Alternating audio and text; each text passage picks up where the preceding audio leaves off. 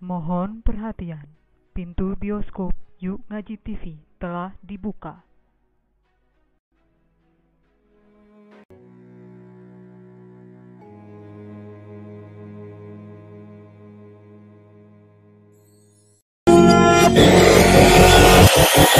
Yuk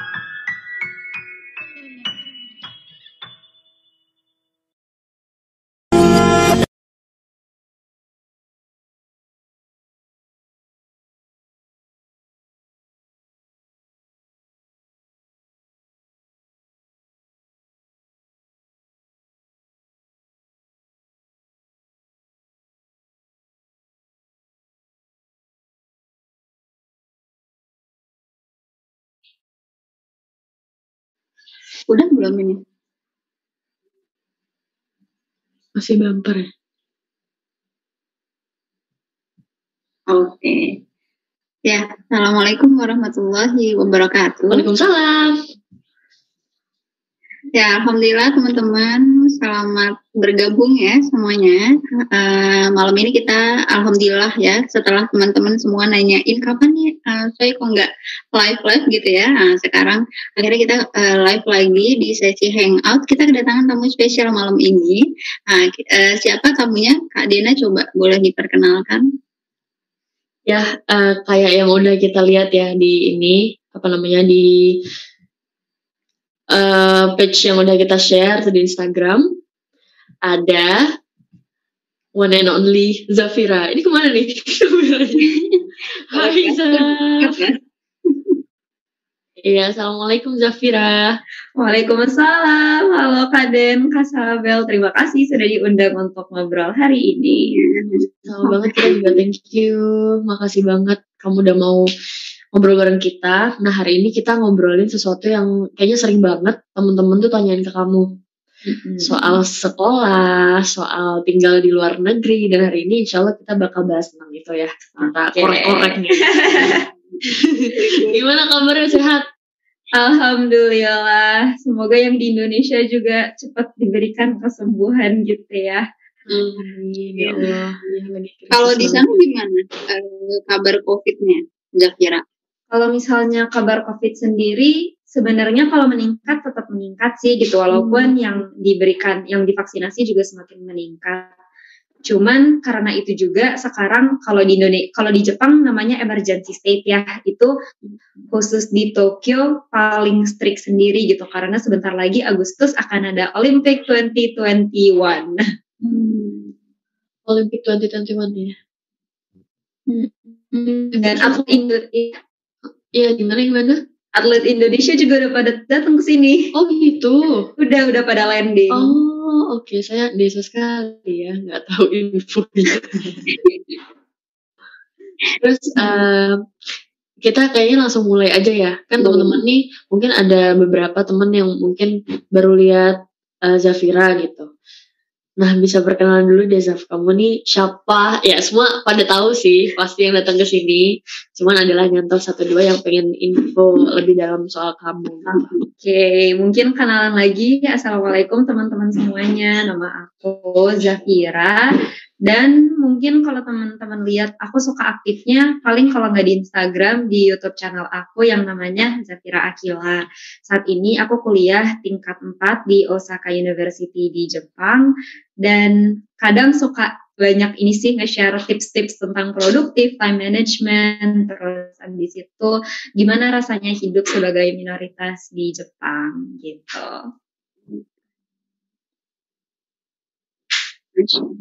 Kalau di sana sekarang jam berapa deh berarti? Kita beda waktu berapa jamnya? Di sini kita beda Ini waktu dua jam. nanyain. Kalau di Jepang sekarang kita jam 11 malam. Eh jam 10, jam 10, jam 10. Di Indonesia jam 9. Ya. Yes, Jadi lebih cepat. sampai tengah malam berarti. Gak apa-apa, gak masalah. Baik, baik. Dena nge-lag nggak? Nggak ya? Iya, dia aku juga nge-lag sih. Ya, nggak apa-apa. Iya, Heeh, jaringanku unstable. Biasanya kendala ini ya, jaringan kalau kita tuh lagi live kadang-kadang.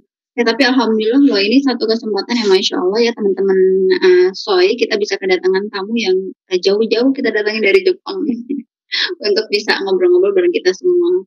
Nah tadi eh, Dena sempat ya eh, menyampaikan juga teman-teman tuh udah banyak yang nanya nih eh, apa namanya tentang Zafira. Kalau tadi mungkin udah perkenalan singkat dikit ya.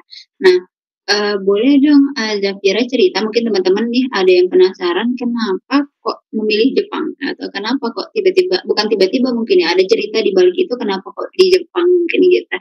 Oke, jadi sebenarnya alasan di Jepang itu ada alasan personal yaitu aku sendiri juga memang lahir di Jepang karena orang tua dulu dua-duanya menempuh studi lebih lanjut di sini dan berkeluarga di sini. Jadi pernah besar di sini, lalu pulang ke Indonesia dan pas pulang ke Indonesia rasanya pengen banget gitu balik lagi ke Jepang. Rasanya ada yang belum tuntas gitu kan. Akhirnya em, memantapkan tekad bahwa setelah SMA pengen nih S1-nya langsung ke Jepang.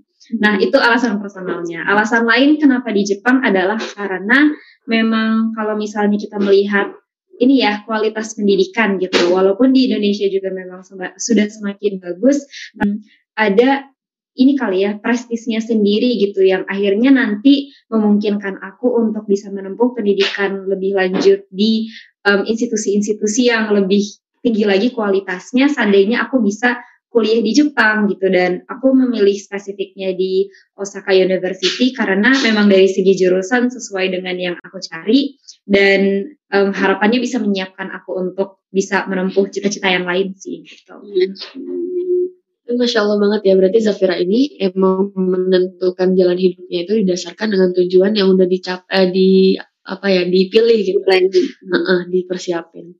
Nah ngobrol-ngobrol soal pendidikan nih, kan kita tahu ya dilema kita itu ketika kita udah misalnya SD lulus terus masuk SMP terus masuk SMA nih. Nah biasanya kita nih paling dilema kalau misalnya udah kelar SMA. Wah abis ini mau lanjut ke mana, mau masuk jurusan apa, itu kan paling dilema banget ya. Dan eh, apa jadi pertanyaan juga buat beberapa orang kuliah itu penting gak sih gitu. Nah kalau menurut Zafira sendiri gimana nih Zaf? Kuliah tuh menurut kamu penting gak? penting atau enggaknya kuliah itu menurut aku dikembalikan lagi kepada tujuan kita sebenarnya mau ngapain gitu. Karena kalau misalnya buat aku, aku merasa contoh gitu ya. Aku selalu bilang kalau saat ini aku sedang mendalami riset tentang pendidikan seksual untuk komunitas muslim.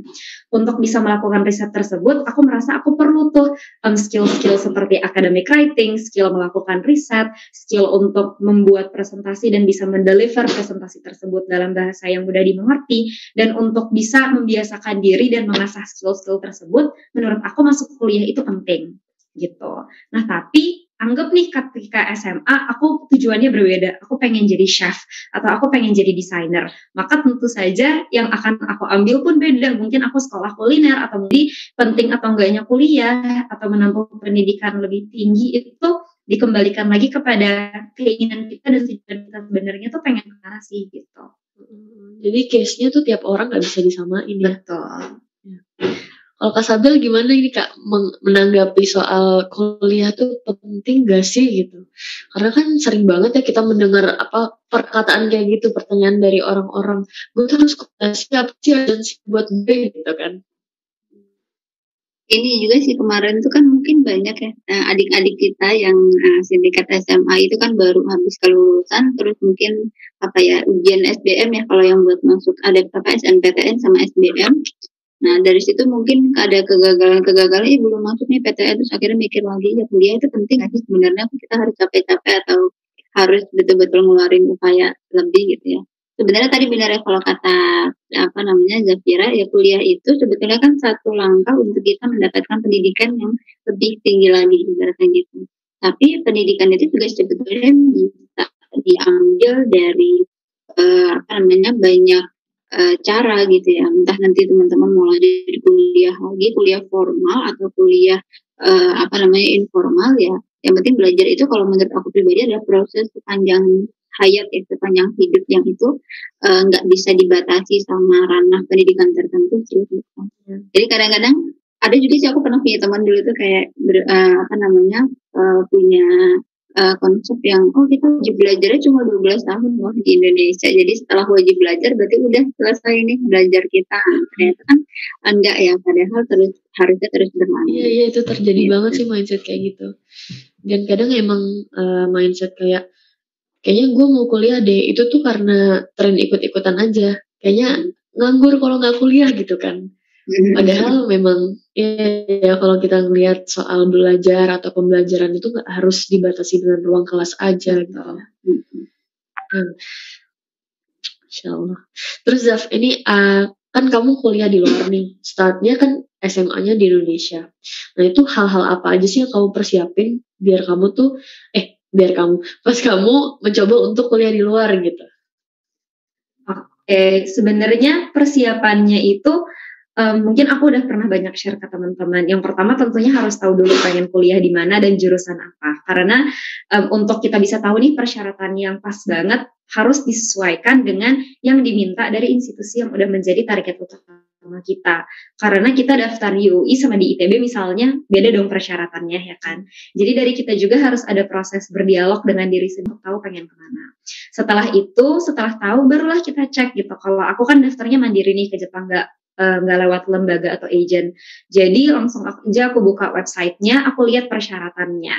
Dan persyaratan itu biasanya berkas ya, itu basic sih kayak raport kita, terus sertifikat, surat rekomendasi, terus bahasa Inggris, IELTS atau TOEFL gitu. Terus abis itu sertifikat-sertifikat kalau kita pernah lomba, organisasi, lalu esai juga kenapa kita pengen di situ, itu pasti ditanyakan. Nah setelah mengirimkan berkas itu, barulah nanti lolos atau enggak, kalau lolos ada sesi interviewnya gitu. Jadi untuk nyiapin itu sendiri, waktu itu aku startnya dari kelas 12 sih gitu. Tapi aku saranin buat teman-teman semua kalau bisa mulai dari sekarang dipersiapin. Karena em, daftar kuliah itu nggak cuma kirim berkas ya, tapi untuk mempersiapkan apa sih yang bisa kita kirim itu butuh waktu. Iya iya iya, masya Allah ya. Jadi emang dari mentality, terus juga berkas-berkas. Abis itu juga bukan cuman kita yang mentalnya harus siap, tapi orang tua juga ya.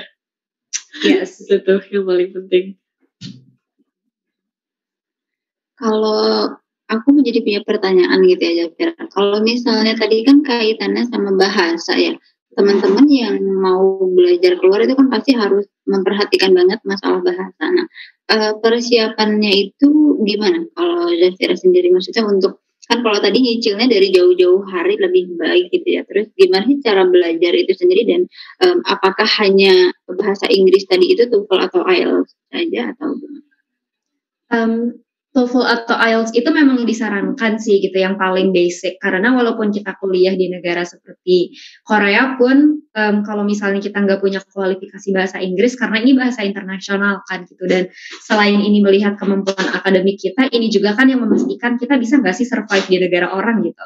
Kalau kita nggak bisa memiliki bahasa lain yang bisa dikomunikasikan maka gimana caranya kuliah atau universitas memastikan kita bakal em, bisa survive gitu. Jadi kalau aku sendiri waktu itu persiapannya adalah IELTS. Dan yang aku persiapin sebenarnya em, hard way sih gitu. Jadi beli bukunya, beli textbooknya, latihan soal, terus setiap hari aku cicil. Mungkin hari ini listening, besoknya reading, besoknya speaking gitu. Jadi benar-benar em, kita harus tahu yang akan dites seperti apa karena semakin kita terbiasa, semakin nanti di hari H kita juga bisa mulai ngereka nih, eh abis ini kayaknya pertanyaannya kayak gini, nanti cara menjawabnya pun kita udah tahu seperti apa. Jadi belajar sih yang paling utama gitu dan em, mungkin pembiasaan-pembiasaan lain adalah dengan mencoba menerima konten bahasa asing itu sendiri, baik itu dari podcast atau misalnya dari bacaan-bacaan kita sehari-hari. Begitu masya allah ya persiapan Praktek lah ya intinya ya harus dipraktekkan. Betul, betul. berarti kamu nggak ikut course gitu ya Zafia nggak ikut yang kelas-kelas gitu Eh, waktu itu rasanya kelas 12 nggak ada waktu sih gitu. Jadi oh, iya. em, mau nggak mau Punya kan UN gitu ya yang dikejar ya. iya. Betul. Jadi em, dan kalau misalnya nih buat teman-teman yang mikir bahwa TOEFL IELTS itu cuma penting buat kuliah di luar negeri nggak juga gitu. Karena di Indonesia pun banyak kan program inter kayak di UGM terus atau di ITB UI juga banyak banget program inter yang pasti membutuhkan TOEFL. Jadi untuk punya skor TOEFL ketika SMA tuh menurut aku sama sekali nggak wasting gitu. Jadi pasti kepake kok kapan pun itu. Iya ya Apalagi kalau ini ya kalau di kampus-kampus negeri juga aku juga eh, di Brawijaya itu sering kedatangan dosen tamu misalnya dari luar. Nah itu kan juga mungkin bahasa ininya bahasa Inggris kita itu kayaknya juga penting sebenarnya. setuju setuju. Ya kadang suka diledekin ya Zaf nggak bisa bahasa Inggris. Kayaknya stays everyone semua ngomong kayak gitu. Bisa Ya, ya. bisa harus bisa. Harus bisa ya. Soalnya semua itu masalah pembiasaan aja ya. Aku juga btw pas mau lulus itu ada syarat untuk TOEFL sih dan Hmm. beberapa jurusan lain di kampusku itu syarat eh, kalau lulus S1 itu TOEFL Minimal skornya berapa gitu ya. Ah. iya ada minimumnya Hmm. gitu Iya, jadi kayaknya sekarang udah lumayan jadi standar ya kalau di kampus-kampus ya dan membantu jenjang karir juga gitu kalau misalnya itu bisa kita cantumin di CV kita jadi em, aku nggak ngelihat ada ini sih kontra dari memiliki sertifikasi TOEFL atau IELTS ya iya Heeh. Soalnya emang membuka ke semua bidang ya betul. Terus ini nih, kan kamu kan udah persiapan nih Zaf. Udah persiapan untuk belajarnya, segala macamnya. Kamu itu dulu izin ke orang tuanya dan juga mempersiapkan mental orang tua untuk melepasin kamu gimana sih? Cara, cara kamu ngeyakinin orang tua tuh loh.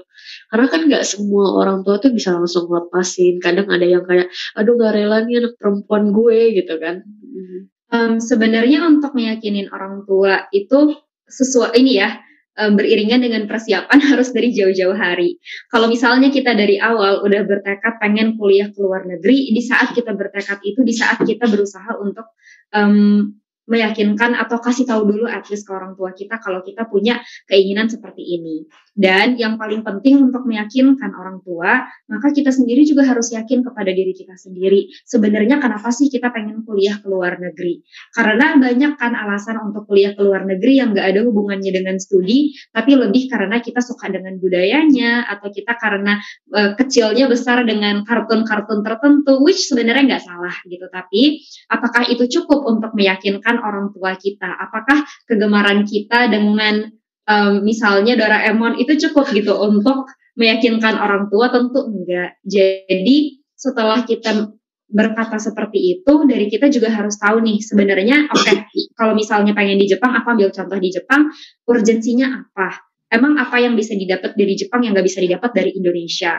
Emang nanti kalau misalnya kuliah lulusan dari Jepang, em, ke depannya bisa dikontribusi seperti apa? Jadi dari kita harus tahu nih jawabannya, sehingga ketika orang tua tanya, kita pun bisa meyakinkan dengan jawaban-jawaban tersebut gitu. Dan ini tentu takes time. Em, kalau misalnya aku sendiri, em, alhamdulillah mudah meyakinkan karena orang tua aku juga dua-duanya em, akhirnya langsung luar negeri. Jadi mereka tahu ada experience yang dengan kuliah di Indonesia yang bisa didapat hanya ketika kita em, ekspansi comfort zone kita ke luar negeri.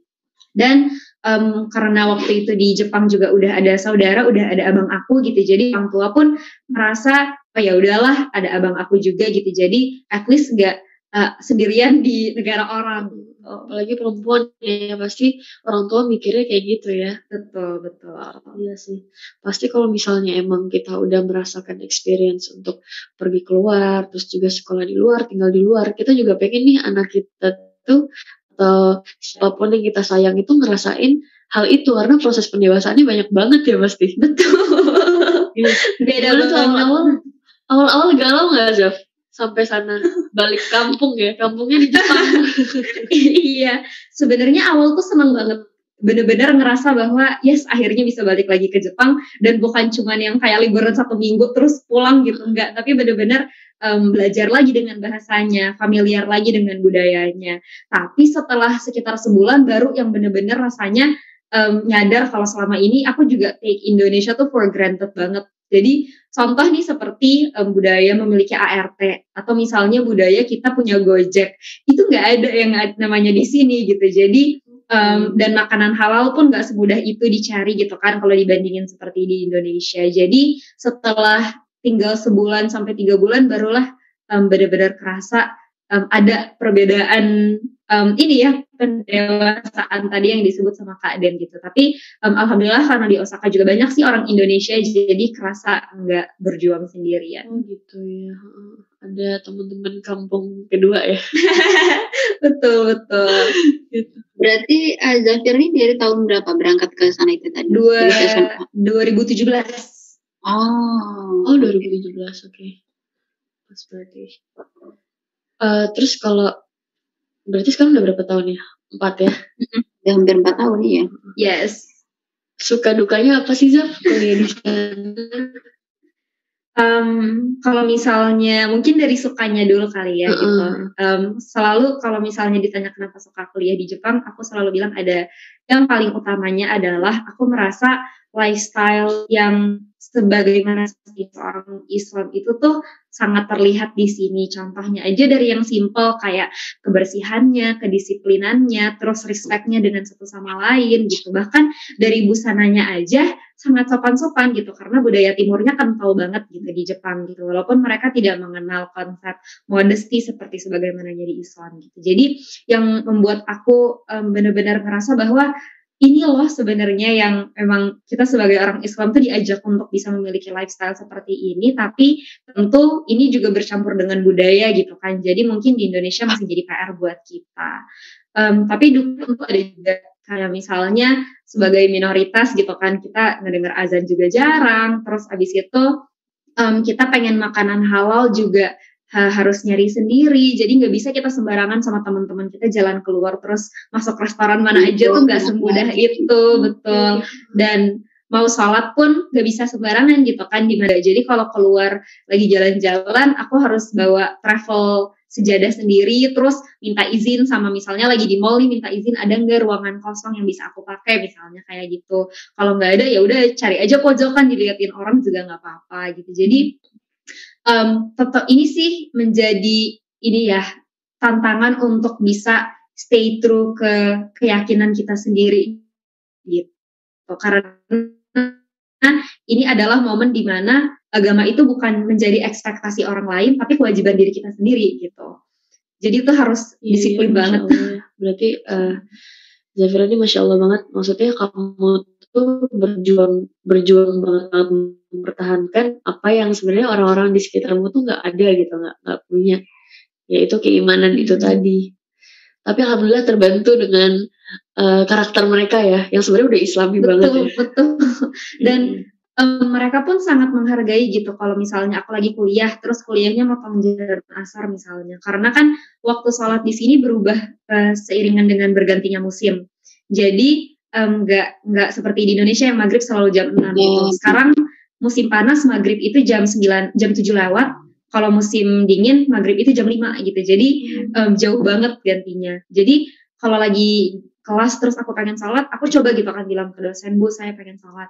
Terus eh, mereka nggak tanya apa-apa gitu, cuman bilang oh ya udah eh, butuh waktu berapa lama, nanti balik lagi apa enggak gitu. Terus ada enggak tempatnya? Aku bilang ada bu atau nanti saya cari. Terus mereka bilang oh ya udah nanti balik lagi ya gitu. Atau waktu itu aku pernah izin em, ini waktu hari raya Idul Fitri aku izin seharian kan nggak masuk kelas gitu. Terus pas minggu depannya masuk kelas itu kata dosennya happy Eid gitu. Walaupun mereka juga nggak merayakan gitu. Jadi aku Iya. benar-benar ngerasa diakomodasi gitu, walau diakomodir walaupun aku em, orang asing gitu. Jadi Iya, iya. nikmat sih. Hangat ya mereka ya. Iya. Alhamdulillah. Kalau kayak komunitas-komunitas muslim di sana banyak juga. Karena aku tinggal di Osaka kali ya kak, karena kan Osaka tuh salah satu destinasi turis besar gitu selain Tokyo. Jadi alhamdulillah uh, muslimnya banyak banget di universitas aku sendiri. Orang Indonesia bisa dari 50 sampai 100-an gitu. Jadi um, terkadang ini sih nggak nggak kerasa sendirian gitu dan di kampus pun musolanya ada dan orang muslim kan nggak dari Indonesia doang ada yang dari Mesir dari Arab dari Pakistan Bangladesh gitu jadi kencang banget alhamdulillah dan universitas pun sangat mengakomodir untuk um, ini eksistensinya kita. Jadi kita minta musola dikasih dan lain sebagainya. Masya Allah berarti muslim friendly banget ya Osaka ya. iya semoga iya sih eh, Jepang tuh bener-bener lagi berusaha gitu. Jadi semoga ini bisa mm, menjadi norma gitu ya dari di banyak negara-negara Asia Timur nggak cuma di Jepang aja. Iya tapi kayaknya arahnya emang udah ke situ ya karena pasar muslim tuh gede banget. Banget pada konsumtif semua. Iya bener. Gak salah. Oke tadi kan kita udah ngobrol-ngobrol soal pendidikan ya. Nah aku pengen uh, ngobrol-ngobrol juga nih sama Kak Sabel. Jadi uh, pendidikan untuk muslimah tuh gimana nih Kak? Peranannya dari segi Islam nih Kak? Hmm. ya kalau ini ya posisi kita sebagai seorang muslimah memang pendidikan itu penting banget buat kita.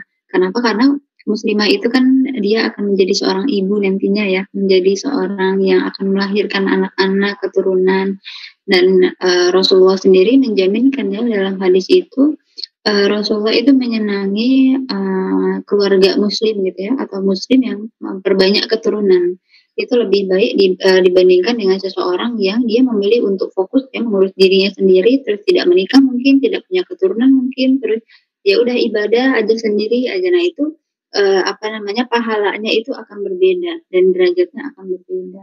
Gitu. Jadi itu menjadi apa namanya salah satu uh, ciri dari umatnya Rasulullah adalah ketika tadi memperbanyak keturunan dan keturunan itu bukan sembarang keturunan ya tapi yang tentunya nanti akan memperpanjang amal soleh tadi semakin menyebar banyak kebaikan ya di muka bumi.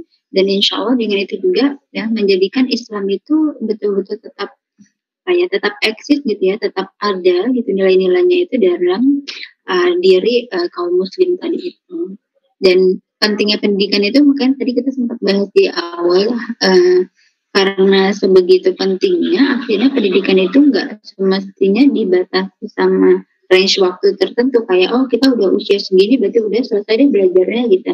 Sementara kan eh, kita dianjurkan ya menuntut ilmu itu juga sampai nanti sampai akhir hayat kita karena ilmu yang kita cari tadi itu harapannya juga bisa jadi bekal kehidupan ke negeri akhirat nanti gitu.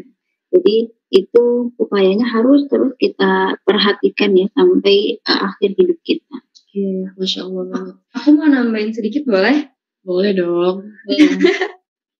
Hmm, mungkin ini sih um, waktu itu aku juga pernah gitu kan berusaha untuk mencari jawaban dari sebenarnya penting banget gak sih gitu pendidikan selain dari peran kita sebagai muslimah ke depannya sebagai madrasatul yang ulama gitu ya tapi juga um, menurut aku bukan satu kebetulan bahwa ayat yang pertama diturunin itu ikra atau bacalah gitu karena betul manusia tuh lahir di dunia ini memang udah dengan fitrahnya ingin berbuat kebaikan.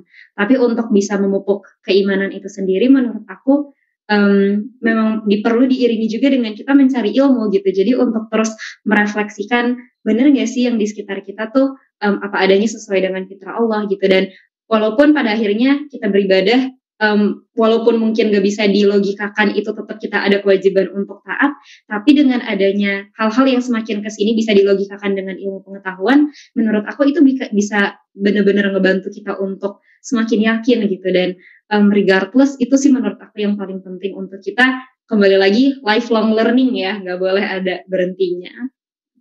Iya, endless. Aduh, aku jadi relate nih karena aku alhamdulillah udah punya anak. Emang ini ya, maksudnya tugas kita tuh Masya Allah banget luar biasa Allah titipin ke perempuan gitu. Hmm. Yang jadinya ketika orang bilang ke aku ngapain sekolah, ngapain kuliah, atau jadi ibu rumah tangga itu tuh jadi kayak ah gak efek gitu. Karena maksudnya butuh ilmu banget. Cuy ini manusia kita gedein bukan bukan Betul. kucing gitu loh Betul. ya enggak robot di setting langsung jalan gitu ya Iya. Betul. dan apa ya manusia nggak bisa bukan kelinci percobaan yang bisa kayak tiba-tiba ngikutin mood kita doang semau kita Setuju. gitu loh emang harus butuh ilmu dalam persiapannya jadi kita kalau misalnya nambah peran nih misalnya eh, pertama jadi anak dulu terus misalnya selanjutnya istri. Itu kan pasti akan nambah masalah kan? Itu hal yang wajar kan? Karena kita peran jadi ibu nambah lagi masalahnya. Nah aku nggak kebayang kalau misalnya kita dalam kehidupan ini masalahnya nambah banyak tapi ilmunya tuh nggak me- mengiringi masalah itu gitu. Karena kan jawaban dari masalah itu kan keilmuan ya. Kalau misalnya kita punya ilmu tertentu ya masalah masalah kelar gitu. Eh, orang yang mungkin ilmunya banyak nggak menganggap masalah-masalah kecil itu sesuatu yang besar nah kebalikannya orang yang mungkin kurang ilmunya itu menganggap hal-hal kecil itu jadi masalah yang gede banget kan. Nah itu kayak nggak kebayang banget kalau misalnya emang eh, aku sebagai seorang ibu tuh nggak belajar gitu Setuju banget, setuju Masya banget. Allah ya. Maksudnya aku juga belum gitu menjadi ibu, tapi em, kalau misalnya ngelihat, amin. kalau misalnya ngelihat postingannya Kak Den atau misalnya ngelihat postingan-postingan di Instagram lainnya tuh selalu kalau misalnya aku rasa itu membantu aku save gitu karena walaupun belum ada wujudnya gitu dan belum mengalami proses kehamilan itu sendiri betul harus ada persiapan yang matang kita nggak bisa sembarangan ngebesarin manusia gitu itu benar-benar amanah yang luar biasa walaupun belum ngalamin tapi kalau ngelihat perjuangan ibu-ibu lainnya terlihat besar sekali gitu Iya, kerasa banget sih bedanya mempersiapkan sama enggak ya. Itu kalau di aku alhamdulillah lumayan kerasa. Nah, karena kan beda kan, maksudnya perempuan yang eh, misalnya tiba-tiba punya anak sama Mm-mm. perempuan yang memang mempersiapkan dan bertujuan untuk punya anak gitu. yes Pasti persiapannya akan beda, terus juga eh, ngasuhnya akan beda kayak gitu. emang penting banget berarti kita punya sifat pembelajar itu tadi semangat untuk menjadi seorang pembelajar. Jadi biar akhirnya kita nggak apa ya nggak pernah ngerasa cukup sama apa yang udah kita punya sekarang. Kayak oh yang udah tadi misalnya udah selesai kuliah ya udah udah punya ilmunya gitu. Tapi terus kita nyari tahu dan bener banget tadi aku juga kalau eh, sering ya kalau kayak Zafira gitu. Jadi kita kan sekarang apalagi era teknologi kayak gampang banget kita bisa mengakses banyak informasi ya. Jadi kayak rugi banget kalau justru kita malah tidak memanfaatkan ya perkembangan teknologi yang baik tadi itu untuk belajar. Karena banyak banget bisa mencari tahu terus kita bisa memperkaya diri kita dengan banyak ilmu tadi itu. Tinggal persoalannya kita mau apa enggak gitu. Luar biasa semangat guys. semangat teman-teman semua yang nonton di rumah semangat Iya, semangat semuanya. Ini pada ngobrolin ini ya. Kazaf umur berapa sih? Lahiran berapa sih?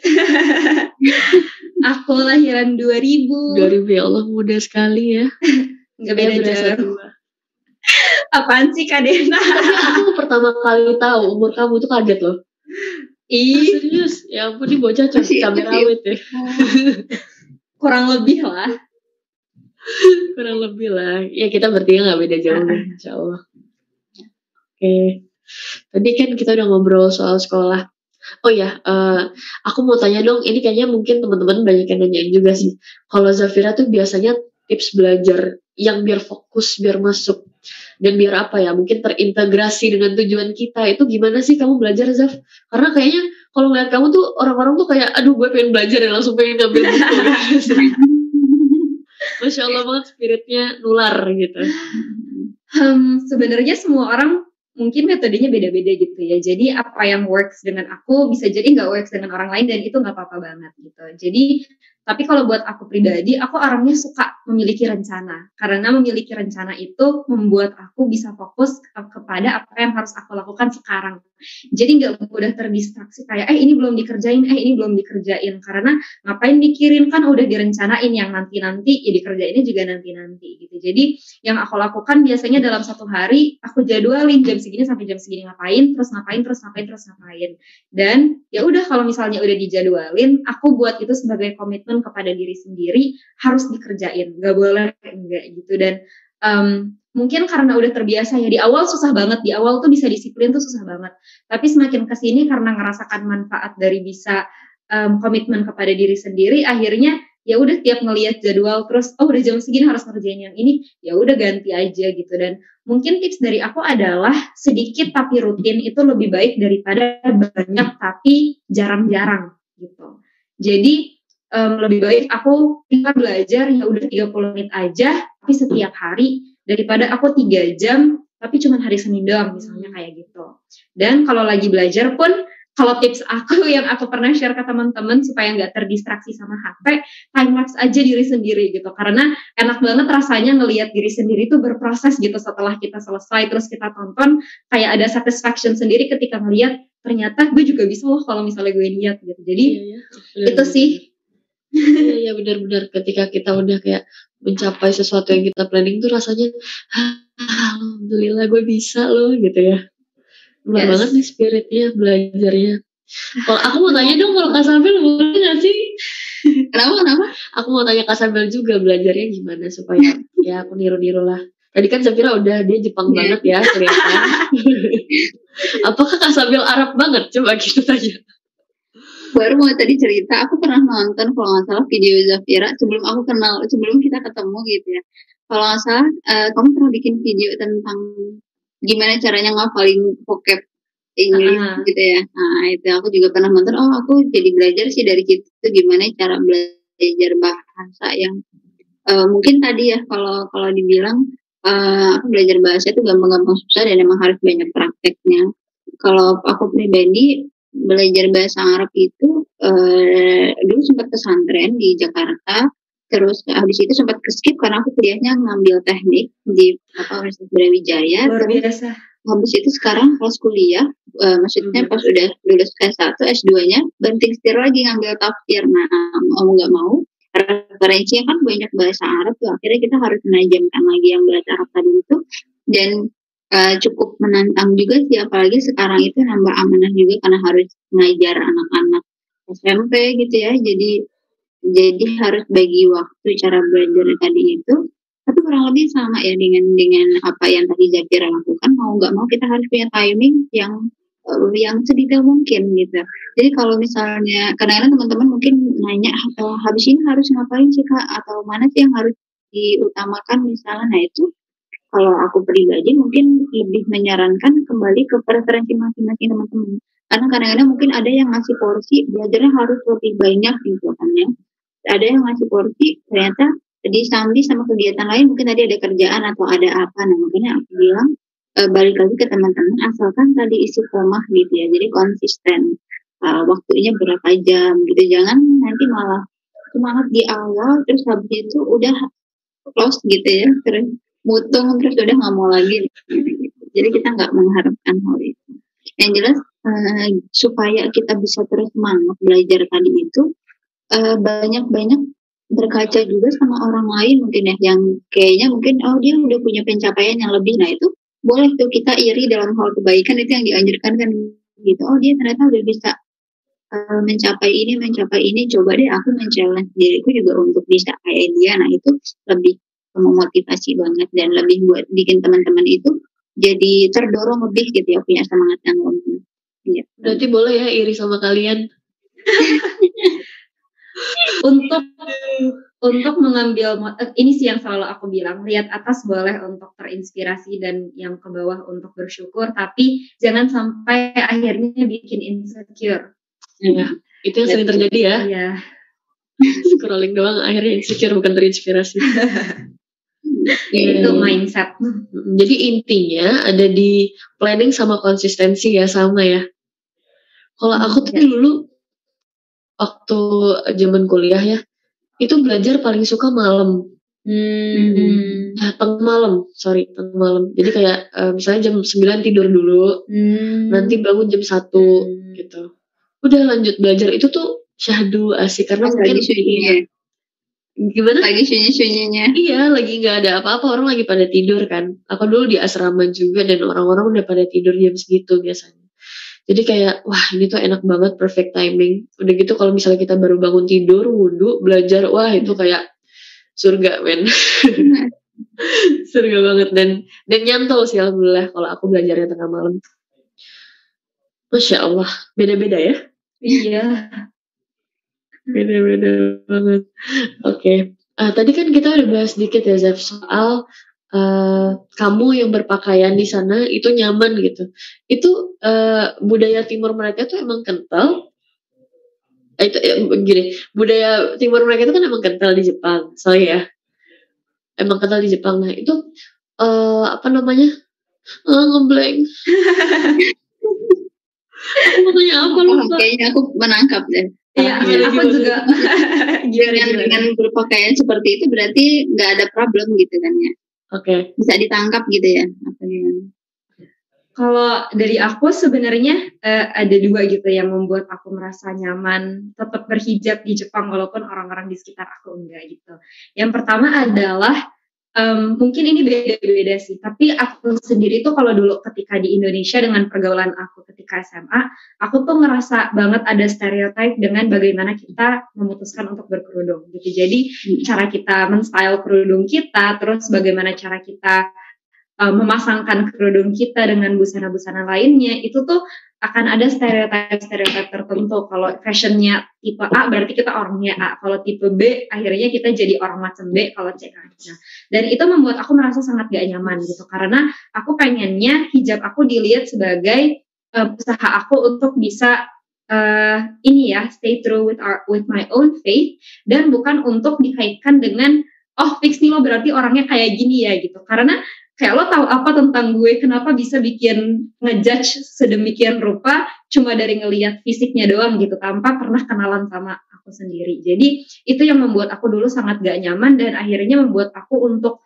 em, sebenarnya pengen nih bisa berbusana seperti A tapi akhirnya jitar duluan gitu. Dan ketika aku datang ke Jepang karena orang itu tidak memiliki ini ya definisi atau pemahaman orang berhijab itu seperti apa mereka cuma taunya berhijab berarti muslim titik. Dia memiliki nggak mereka nggak punya pemahaman bahwa kalau hijabnya kayak gini orangnya kayak gini kalau hijabnya kayak gini orangnya kayak gini. Dan itu membuat aku merasa sangat nyaman gitu karena identitas aku satu orang Islam udah gitu aja. Hmm. gitu. Dan em, akhirnya di situ aku benar-benar bisa merasakan yang namanya nyaman em, pelan-pelan untuk bisa istiqomah lebih baik gitu. Dan em, ini juga diiringi dengan ketika aku pengen belanja di toko-toko Jepang itu tuh dress-dressnya ya kalau mereka nyebutnya dress tapi kalau di Indonesia dijual dengan nama gamis gitu. Dan Jadi em, aku merasa em, sangat hukum gitu. Jadi support sistemnya ada banget untuk bisa tetap istiqomah dan sisanya ya udah tinggal kita aja gitu. Jadi walaupun teman-teman aku yang nggak mengerti konsep hijab, nggak mengerti konsep aurat, itu pakaiannya pun em, terkadang sama aja kayak gimana aku berpakaian, kurang hijabnya aja gitu. Jadi em, itu sih yang membuat aku sangat nyaman dengan em, bagaimana aku berbusana di Jepang gitu. Jadi aku pernah misalnya lagi kuliah, terus itu tuh lagi hektik-hektiknya. Jadi aku pakai bergo sama gamis gitu kan, udah yang paling enak lah pokoknya. Dan buat aku em, sebenarnya aku bisa berbusana lebih baik, tapi ya udah gitu. Dan buat orang Jepang mereka nggak melihat itu sebagai apa-apa, mereka cuma bilang, oh dressnya bagus ya beli di mana gitu. Dan itu gamis aku beli di Indonesia misalnya. Jadi em, itu sih yang membuat aku sangat nyaman di sini. Iya iya. Kalau eh, kalau di Indonesia itu kan udah lumayan apa ya ke barat-baratan lah ya bajunya. Yes. Kalau di sana budaya barat gimana nih, Zaf? Eh, impactnya sangat besar atau enggak? Karena kan tadi kamu bilang ketimuran banget nih. Tapi pasti ada dong eh, orang-orang yang eh, influence-nya udah ke barat gitu. Tapi gimana sih maksudnya kayak dari segi kebanyakannya itu kayak gimana?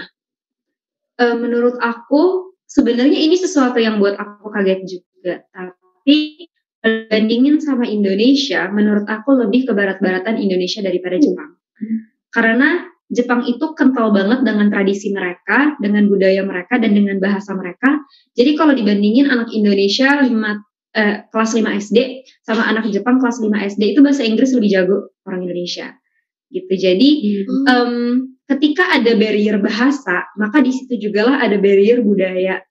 Yang di mana barrier bahasa ke budaya itu em, lebih transparan atau lebih mudah eh, ditembus di Indonesia gitu daripada di Jepang. Kalau dari pengalaman aku 4 tahun tinggal di sini.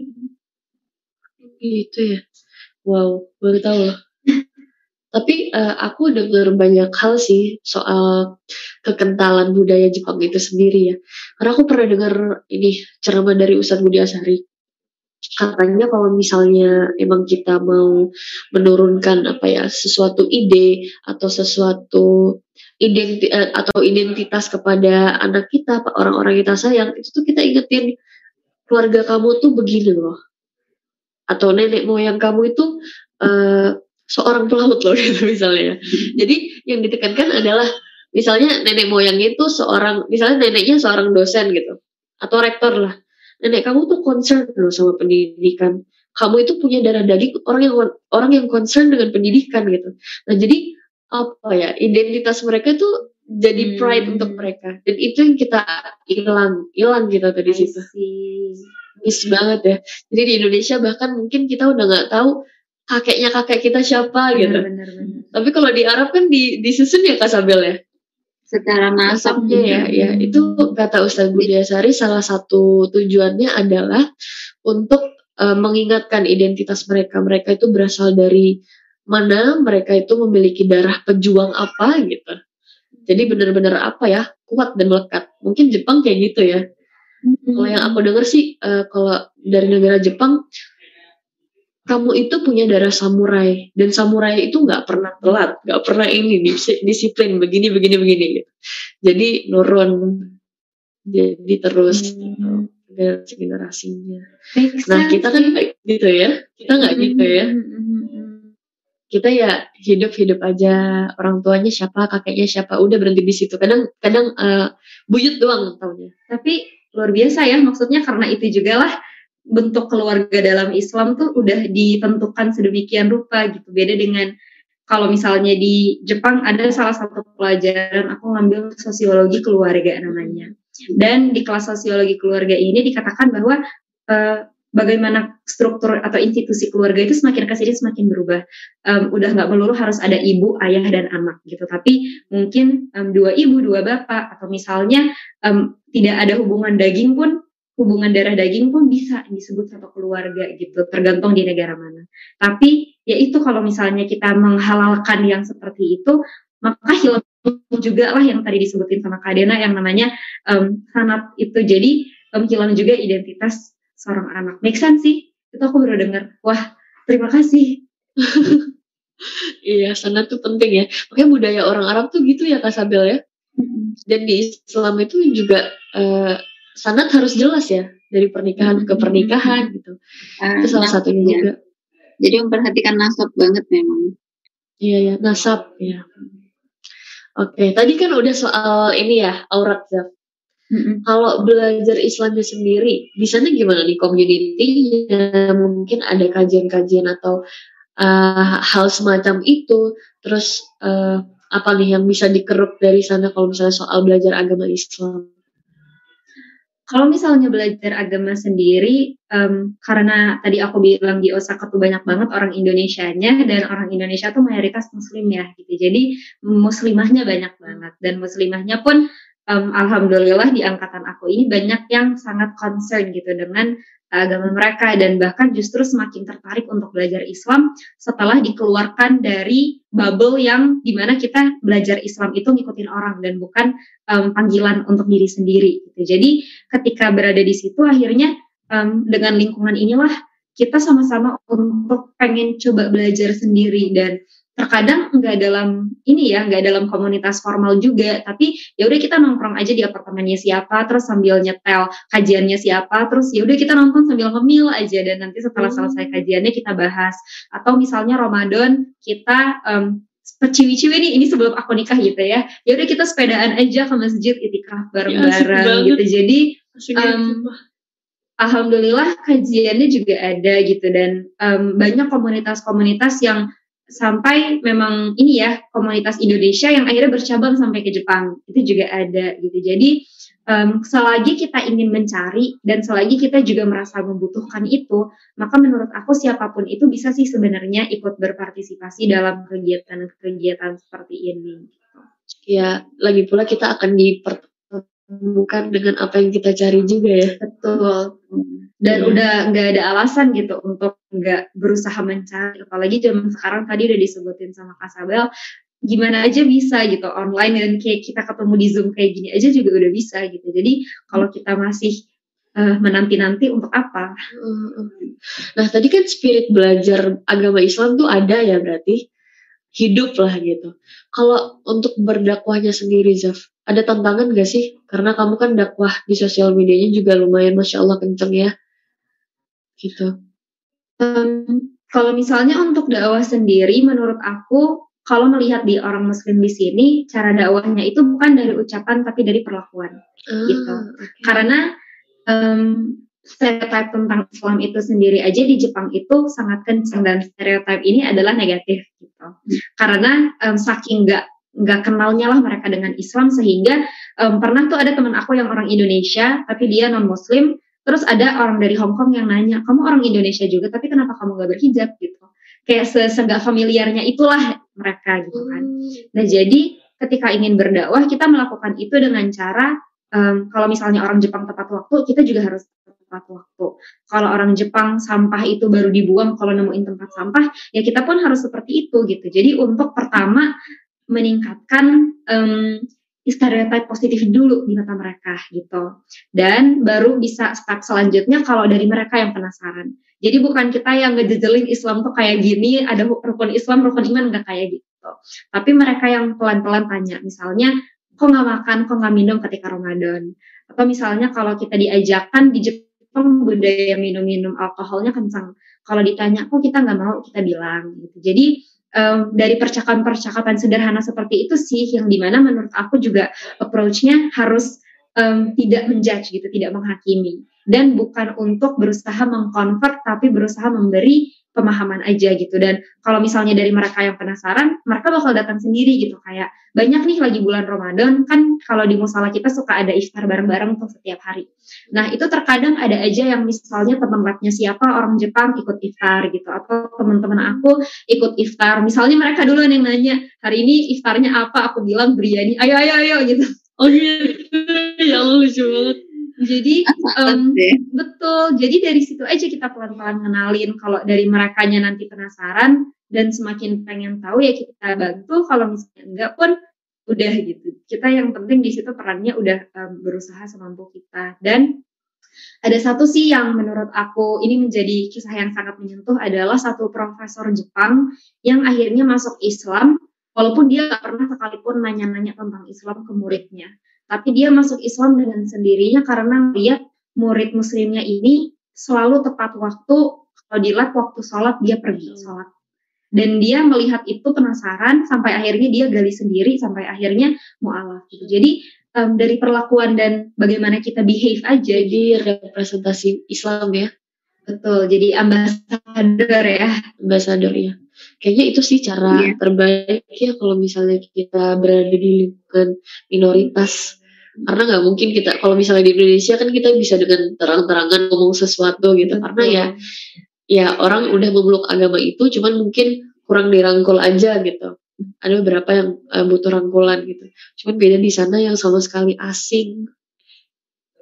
Betul Menarik ya, betul jadi tadi dari yang apa namanya Zafira sampaikan pada dasarnya berarti mungkin orang-orang Jepang itu kritis mungkin ya. Artinya ada penasaran ada pengen cari tahu gitu Hmm, hmm, hmm, hmm, hmm. kebayang ya karena budaya belajarnya juga kenceng ya. Hmm. masya Allah.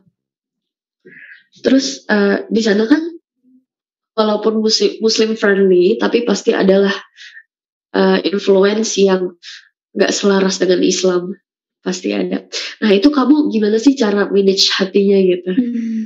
Supaya tetap teguh tetap kokoh sama apa yang kamu pegang Eh, sebenarnya ini tantangan banget sih gitu, terutama di tahun-tahun pertama semester awal ketika lagi butuh-butuhnya mengestablish kita pengen berada di social circle seperti apa. Karena kan kita survive, kita sebagai manusia memang makhluk sosial ya gitu, nggak mungkin kita survive sendirian. Dan walaupun udah ada teman-teman orang Indonesia, tapi kan nggak setiap hari ketemu sama mereka. Apalagi di jurusan aku, yang jurusan internasional, orang Indonesianya aku doang, orang Muslimnya pun aku doang gitu.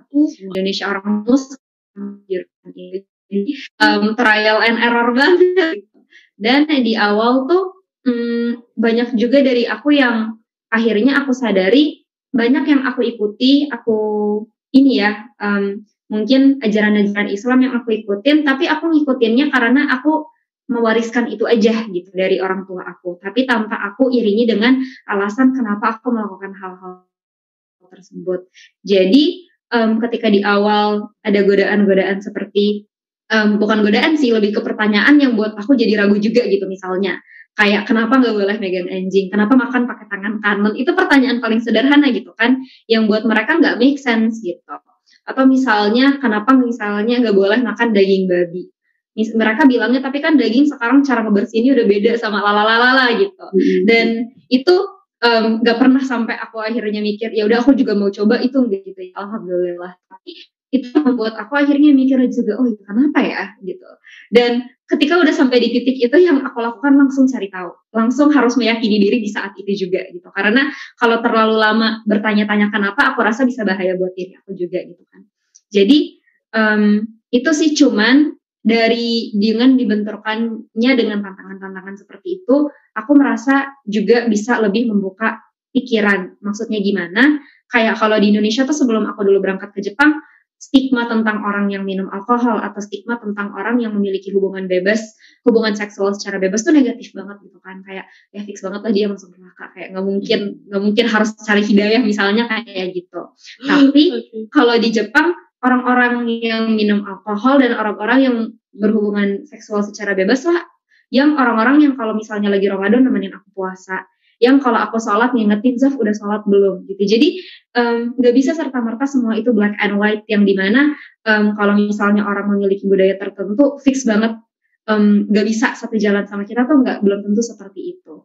Gitu. Tapi tentu um, harus ada proses kita bisa yakin dengan diri kita sendiri dulu ya gitu. Sebelum kita nyaman um, berteman dengan orang-orang seperti itu. Akhirnya jadi ketika pulang ke Indonesia pun aku ngerasa bersalah banget ketika bertemu dengan teman-teman SMA yang dulu aku nggak hakimin banget lifestyle-nya mereka yang kalau di Jepang aku bisa mentolerir terus kenapa kalau di Indonesia enggak? Mungkin karena mereka memeluk agama Islam itu ya yang ngebedain. Hmm. tapi kalau misalnya dari awal agama Islam yang mereka bawa pun bukan yang mereka pilih tapi yang mereka wariskan masa aku nyalahin mereka? Kan nggak bisa seperti itu juga. Jadi banyak sih proses pendewasaan tadi yang dibilang Kak Aden yang aku rasa kalau aku tetap di Indonesia aku nggak akan terbukakan gitu pikiran dan hatinya. Oke oke. Jadi uh, kamu tuh berusaha banget gimana caranya bisa hidup berdampingan lah ya dengan apa-apa yang tadinya tuh kita anggap sebagai ini otomatis nih neraka nih loh nggak hmm, bisa iya, iya, iya, iya, iya, iya. padahal masih ada chance selama dia hidup dan kita jadi temennya itu masih ada chance dia untuk belajar Islam juga dari kita gitu ya. Betul. Iya iya. Masya Allah itu bakal itu pasti pelajaran berharga banget buat kamu ya. Ya Kesambil ada yang mau ditanya enggak kan? Enggak, aku jadi nge-highlight satu poin penting ya uh, tentang is apa namanya warisan beragama tadi itu hmm. yang Zafira sampaikan. Jadi itu memang uh, case yang mungkin kebanyakan dari kita anak-anak muda kaum muslimin itu banyak yang belum sadar gitu ya banyak, pentingnya untuk kita tuh paham sama apa yang kita jalani gitu. Karena kadang-kadang sampai usia mungkin tadi ya udah lewat 20 tahunan gitu ya nanti uh, apa pertanyaan-pertanyaan itu atau gejolak-gejolak itu dalam dirinya itu bisa jadi terus muncul Nah, selama dia belum menyelesaikan, ibarat kata kayak fondasinya belum diselesaikan gitu ya, maka ya bangunan agama tadi itu nggak akan kokoh dan nggak akan apa bahasanya nggak akan berefek mungkin ya buat dirinya. Nggak akan tadi kalau uh, ibaratnya kata, uh, kata Jafira itu dia nggak akan sebegitu yakin gitu ya. Kayak tadi nggak menemukan alasan kenapa kok ada syariat ngatur kita begini kenapa kok begini. Nah itu kalau kita nggak mencari tahu atau nggak belajar tadi itu belum benar-benar vakum belum benar-benar apa ya kokoh tadi itu.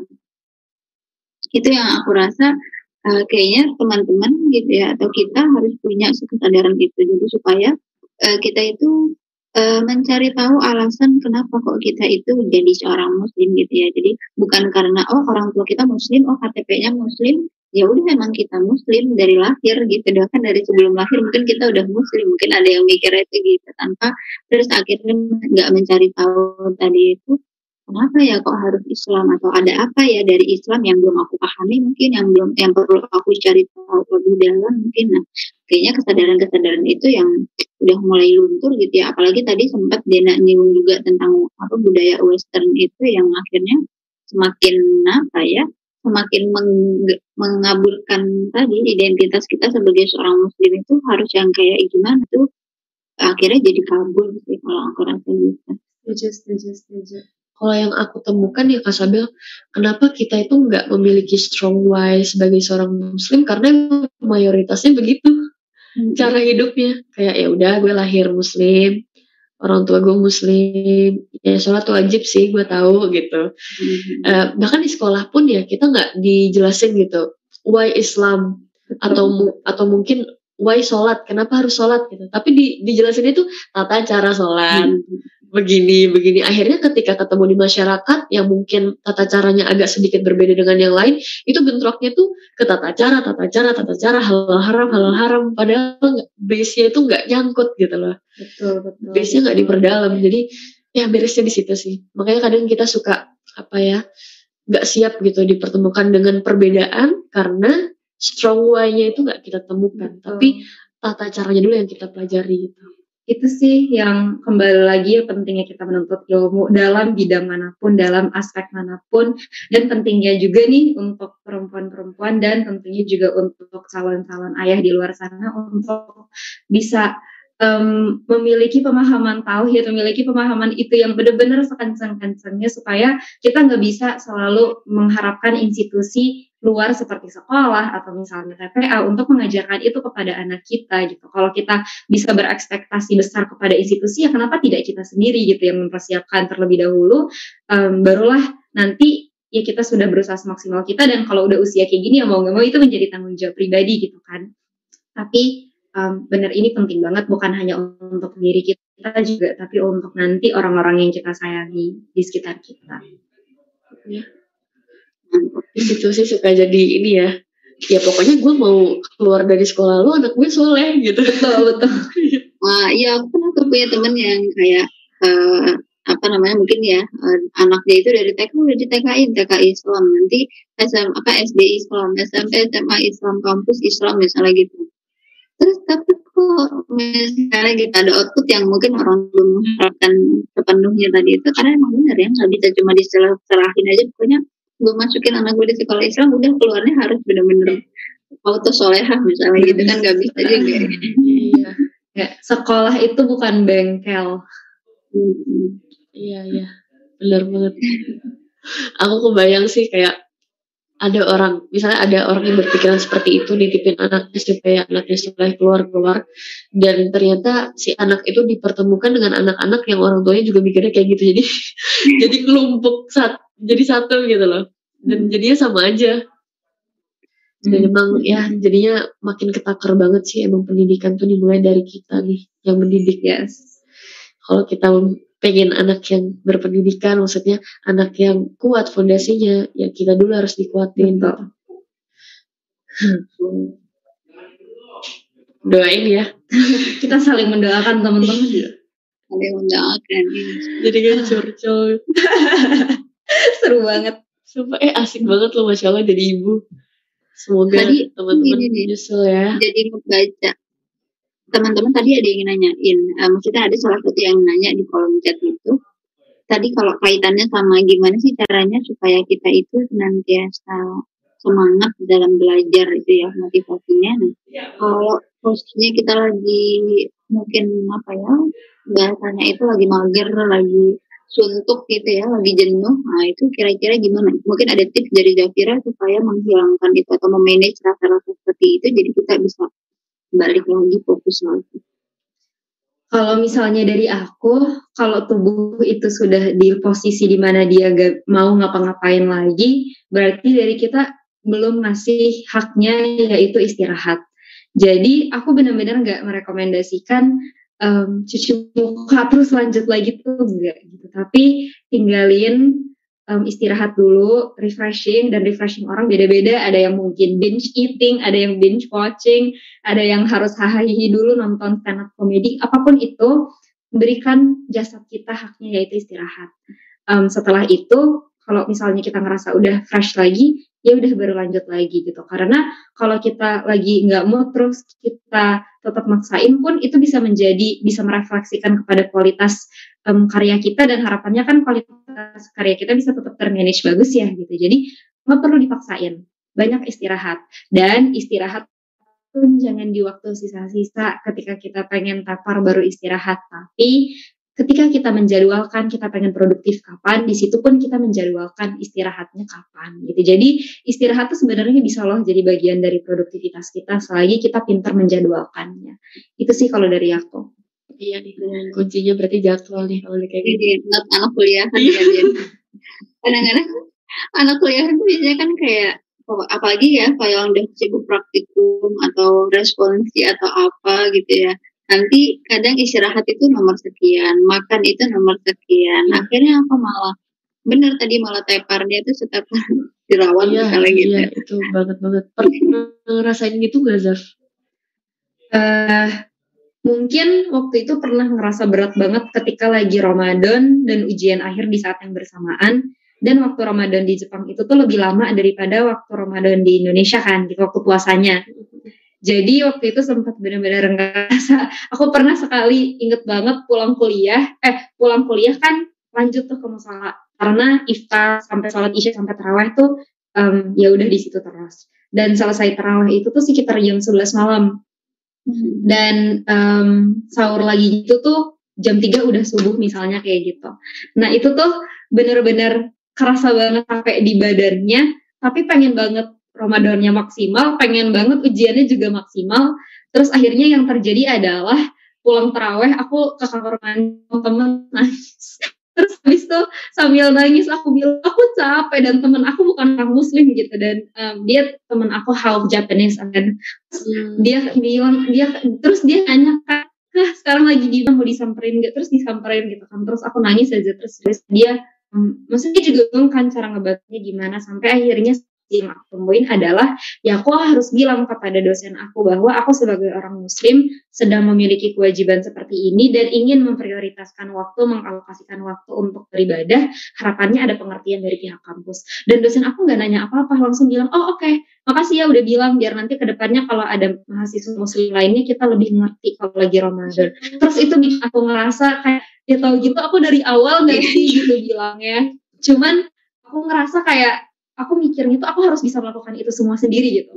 Kayak aku ngerasa kalau nggak kalau misalnya aku minta ini ya kalau misalnya aku minta eh, apa em kekurangan bukan kekurangan aku, aku ngeblank. Eh, kalau misalnya aku meminta minta kemudahan. Iya, kemudahan. kalau Iya, misalnya iya. aku minta kemudahan aku takutnya kayak mereka mikirnya ah alasan gitu. Padahal em, valid loh alasan kita ingin beribadah itu gitu dan kalau misalnya yang Natal bisa izin kenapa aku nggak bisa gitu kan akhirnya di situlah aku mulai merasa bahwa aku nggak melakukan ini semua sendiri tuh bisa banget aku meminta bantuan tuh sebenarnya bisa banget gitu ini bukan masalah pride gitu tapi masalah memang kebutuhan Iya, iya, iya. Berarti mereka sangat-sangat menerima namanya eh, alasan personal gitu ya. Masya Allah banget loh itu. Ayo Kak Sabel ke Jepang kita. Ayo kapan ya? ayo aku ajak jalan-jalan nanti Wah, asik. Amin, amin. Kita mendoa aja dulu ya. Lagi bulan Kita triple Iya, date. Tuh, ayo. Kalau eh tadi kayaknya aku belum sempat nanya kalau di awal. Kalau di Indonesia eh di mana tinggalnya? Kira. Aku tinggal di Cibubur. Oh, deket ya. Dari mana deket? Kakak di mana? Di Bogor. Iya, dekat. Perbatasan soalnya kan. Iya. Tapi sekarang sama suami di Timur. Hmm. Oh, aku kalau ke Cibubur tuh inget ke Cibubur Junction, tapi nggak tahu masih ada. Flash. Kalau kalau sama. Iya. Ngobrol apa kita nih? Jadi ngalor ngidul. Tapi BTW kamu kangen Indonesia gak sih? Ada lah yang dikangenin. Sebenarnya um, what makes a home itu kan Ya. orangnya ya gitu, bukan lokasinya. Dan kalau kangen kangen kangen sama keluarga kangen sama teman-teman setiap ada reunian atau buka bersama aku nggak pernah ada gitu kan. Terus dengan teman-teman baru yang aku punya sekarang gitu kayak pengen banget bisa silaturahmi sama Kak Sabel sama Kak Dena juga gitu. Cuman em, kondisinya lagi kayak gini nggak semudah itu gitu untuk travel ke luar negeri. Nanti em, ya itulah banyak banget kalau pulang ke Indonesia sekarang baliknya lagi itu bisa jadi masih nanti September gitu sementara meninggalkan tanggung jawab selama itu juga nggak mungkin Iya, gitu kan. Jadi selalu ada eh, rasa untuk ingin pulang terutama kulinernya juga. Oh baru baru aku mau nanya. Iya. janganin ya terus hal-hal kayak nyalon itu tuh em, juga pengen ih kangen banget itu yang namanya nyalon yang namanya pijat karena di sini gak bisa sembarangan gitu ya jadi oh, iya. Wah kalau misalnya bisa pulang sih pengen cuman ya udah nanti tunggu kita sama kondisinya semakin baik Amin ya Allah semoga semakin baik. Ya udah kita jangan ya. fix Bawa Zade. fix Bawa Zade. pengen banget Aduh ya Allah. Kalau ini Zah, di sana itu kuliner-kuliner Indonesia ada nggak sih yang jual gitu? Karena aku kemarin sempet ya, eh, maksudnya kayak teman-teman, aku punya teman juga di Mesir itu. Jadi kalau teman-teman apa komunitas dari mahasiswa mahasiswa Indonesia yang di Mesir itu lagi kangen nih sama masakan Indonesia, dia bikinin tuh kayak misalnya pempek, terus rendang, apa semua dia yang bikin dia jualin. Nah kalau di sana ada nggak sih orang Indonesia yang berinisiatif untuk bikin-bikin kayak gitu? banyak banyak banget jadi em, memang di grup kan banyak tuh orang-orang yang mungkin suaminya yang ikut ke Jepang atau istrinya yang ikut ke Jepang. Terus daripada di rumah aja kan mencari kegiatan untuk berwirausaha gitu. Dan ya itu dengan jualan makanan jualan kue-kue terus banyak yang bikin martabak misalnya. Terus ya udah dibuka aja pre-order nanti kita pesen terus ya udah deh kita makan gitu. Jadi sering sih namanya orang Indonesia bergotong royong suka banget yang namanya ngumpul-ngumpul. Jadi nanti kadang kita di rumah siapa masak apa nanti di rumah siapa. Waktu itu aja baru aja akhir-akhir ini ada ibu-ibu gitu ya yang punya anak tapi aku di sini kan gaulnya ya udah sama ibu-ibu juga nggak apa-apa gitu. Jadi banyak belajar juga. Dan mereka tiba-tiba ngechat Zaf ngerjak ya gitu. Aku kayak boleh boleh. Random banget. Aduh, tapi Terus- pasti kan dikangenin ya. iya jadi kayak ya udah ayo aja ih nge-lag kayaknya video Iya, apa dibilang nge ya? Iya yang yang di YouTube ya. Mm-mm. Tapi katanya audionya masih jalan. Oh, yaudah kita Lanjut aja. sambil ngomong kayak kayak ini sebagai podcast lah ya Bisa. audio boleh, boleh. Iya. berarti kalau gitu lumayan ini ya maksudnya ngobatin sedikit sedikit ngobatin kangen ya kalau Betul. mau kuliner kuliner Indonesia Eh, bahkan Kabarin ya, Kak.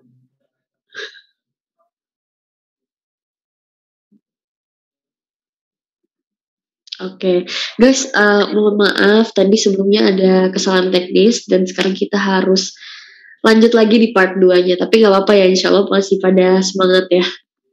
Insya Oke, tadi terakhir kita ngebahas soal rujak. eh, bukan soal Kak Syafiq, suami, suami kamu masak ya. ini kali ya perbedaan sebelum dan sesudah menikah. Ah, ya, ya, ya. Tapi maksudnya topik terakhirnya itu. Iya, iya, iya, iya. Iya. Nah, terus eh, kamu kamu nih di sini kan udah nikah nih. Itu gimana sih ceritanya kok bisa tiba-tiba ketemu juga di Jepang? Terus akhirnya bisa tinggal bareng dan satu kampus gitu. Itu gimana ceritanya, Zaf? Jadi sebenarnya eh, aku sama Kak Syafiq itu bukan ketemu di Osaka University terus tiba-tiba kita kenalan terus tiba-tiba nikah tuh enggak gitu. Jadi ceritanya aku di Jepang, Kak Syafiq di Indonesia dan karena kita sama-sama dulu lahir di Jepang dan satu komunitas gitu ya orang tua kita tuh udah saling kenal dari zaman kita tuh bahkan aku sebelum lahir kali gitu. Nah, jadi udah family friends dari dulu dan karena aku udah tahun 2000 dari tahun 2018 kayaknya aku udah kenceng banget gitu kan orang tua minta diizinin untuk nikah akhirnya dicari-carilah siapa gitu yang mau nikahin anak kecil belum lulus kuliah Aduh. terus tahun 2020 akhirnya em, inilah eh, CV aku tuh dikasih ke Kak Syafiq ke ibunya. Terus abis itu ibunya ngasih ke Kak Syafiq. Terus Kak Syafiq kayaknya entah kenapa pokoknya ya udah penasaran aja gitu kan. Terus kita ngobrol-ngobrol-ngobrol ternyata cocok. Terus dan emang siap serius juga. Tapi di situ tuh momennya Kak Syafiq kan fresh graduate. Jadi nggak ada tuh bayangan bakal langsung nikah di tahun itu juga gitu. Jadi keinginannya adalah nggak apa-apa nih kita kenalannya sekarang tapi nikahnya tuh nanti setelah memiliki pemasukan yang stabil which sebagai calon imam itu em, relevan banget ya alasannya gitu kan. Dan eh, tapi aku bilangnya ya kalau mau kerja ya kerja aja tapi nggak usah ngegantungin anak orang selama satu tahun Iya, gitu iya, kan. kalau nikah ya nikah kalau enggak ya enggak gitu. Terus um, Kak Syafiq kayak oh iya ya udah gitu. Kalau gitu ya udah kita lihat aja ke depannya gimana.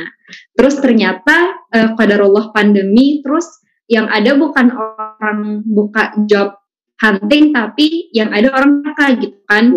Dan ngeliat kayaknya di workforce nggak ada opportunity belum ada opportunity akhirnya Kak Syafiq mikir ya udah kuliah aja ke Jepang gitu biar kalau misalnya nikah bisa di satu negara yang sama gitu nggak LDR terus abis itu ternyata Qadarullah lagi yang Kak Syafiq pengen studi tuh ada persis jurusannya di kampus aku sekarang gitu di Allah. Osaka University gitu ya. Akhirnya akhirnya daftar. Daftarnya pun persiapan tuh cuma seminggu karena udah deadline mepet Masya banget. Ternyata keterima. Ya udah deh. Abis keterima terus ngobrol kan. Terus abis itu aku bilang ke Kak Syafiq Kak kayaknya kalau nggak jadi nikah ini konyol banget gitu.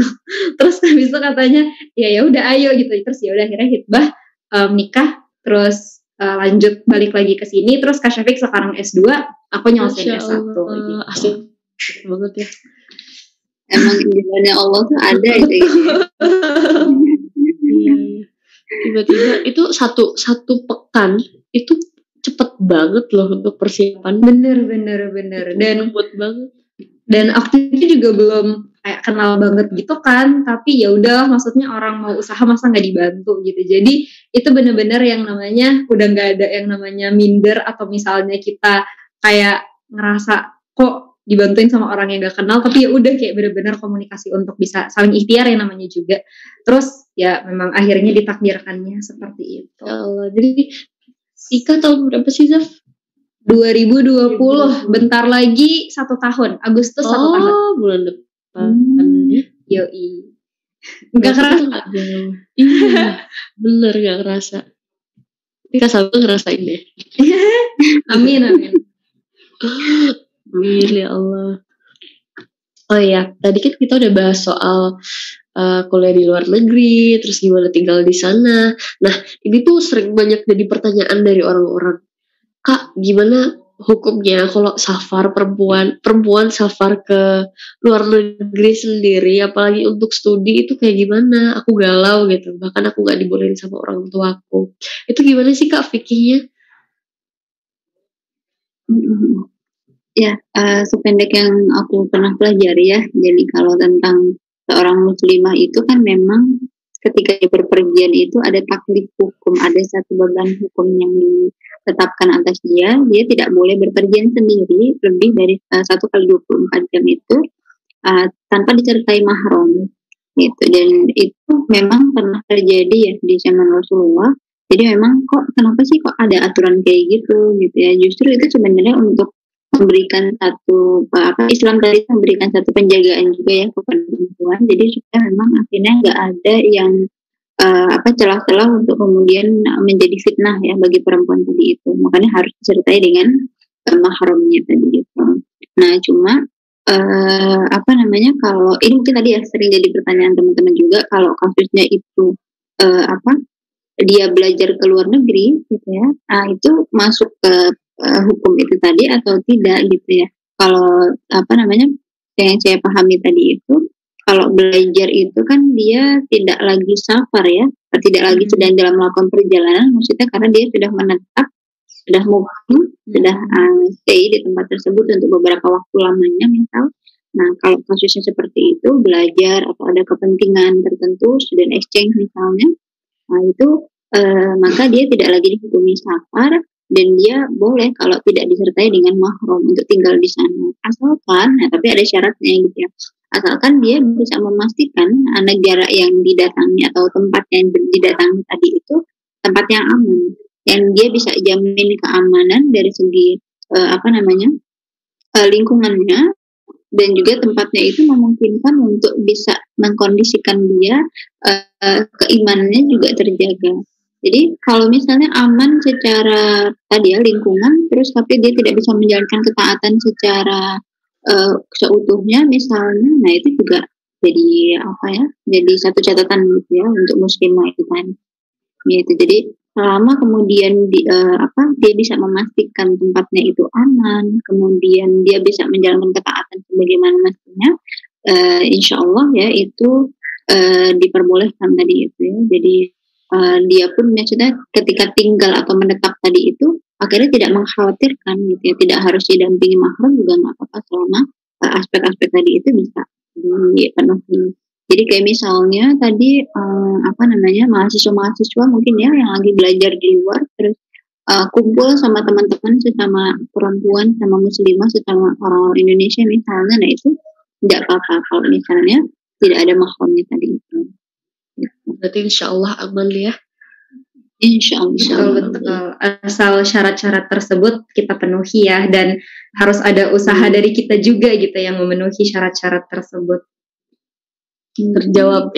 Jadi kayak pasrah gitu ya terus um, namanya seolah-olah akhirnya ya udahlah gitu. Akhirnya itu nanti jadi pembenaran seolah-olah emang kita nggak bisa nih menjalankan ketaatan yang apa namanya emang keadaannya kayak gini misalnya. Alasan. Mungkin upaya kita ya upayanya belum yes yes tapi kalau dari orang tua nggak ngebolehin gimana tuh pak ah betul jadi Uh, itu tadi uh, memang secara hukum itu maksudnya apa namanya landasannya seperti itu. Tapi kembali lagi perempuan itu kalau dia belum menikah, posisinya dia masih sebagai anak, maka izin kunci dari itu ya, kunci perizinan itu ibaratnya itu ada pada walinya, ada pada orang tuanya.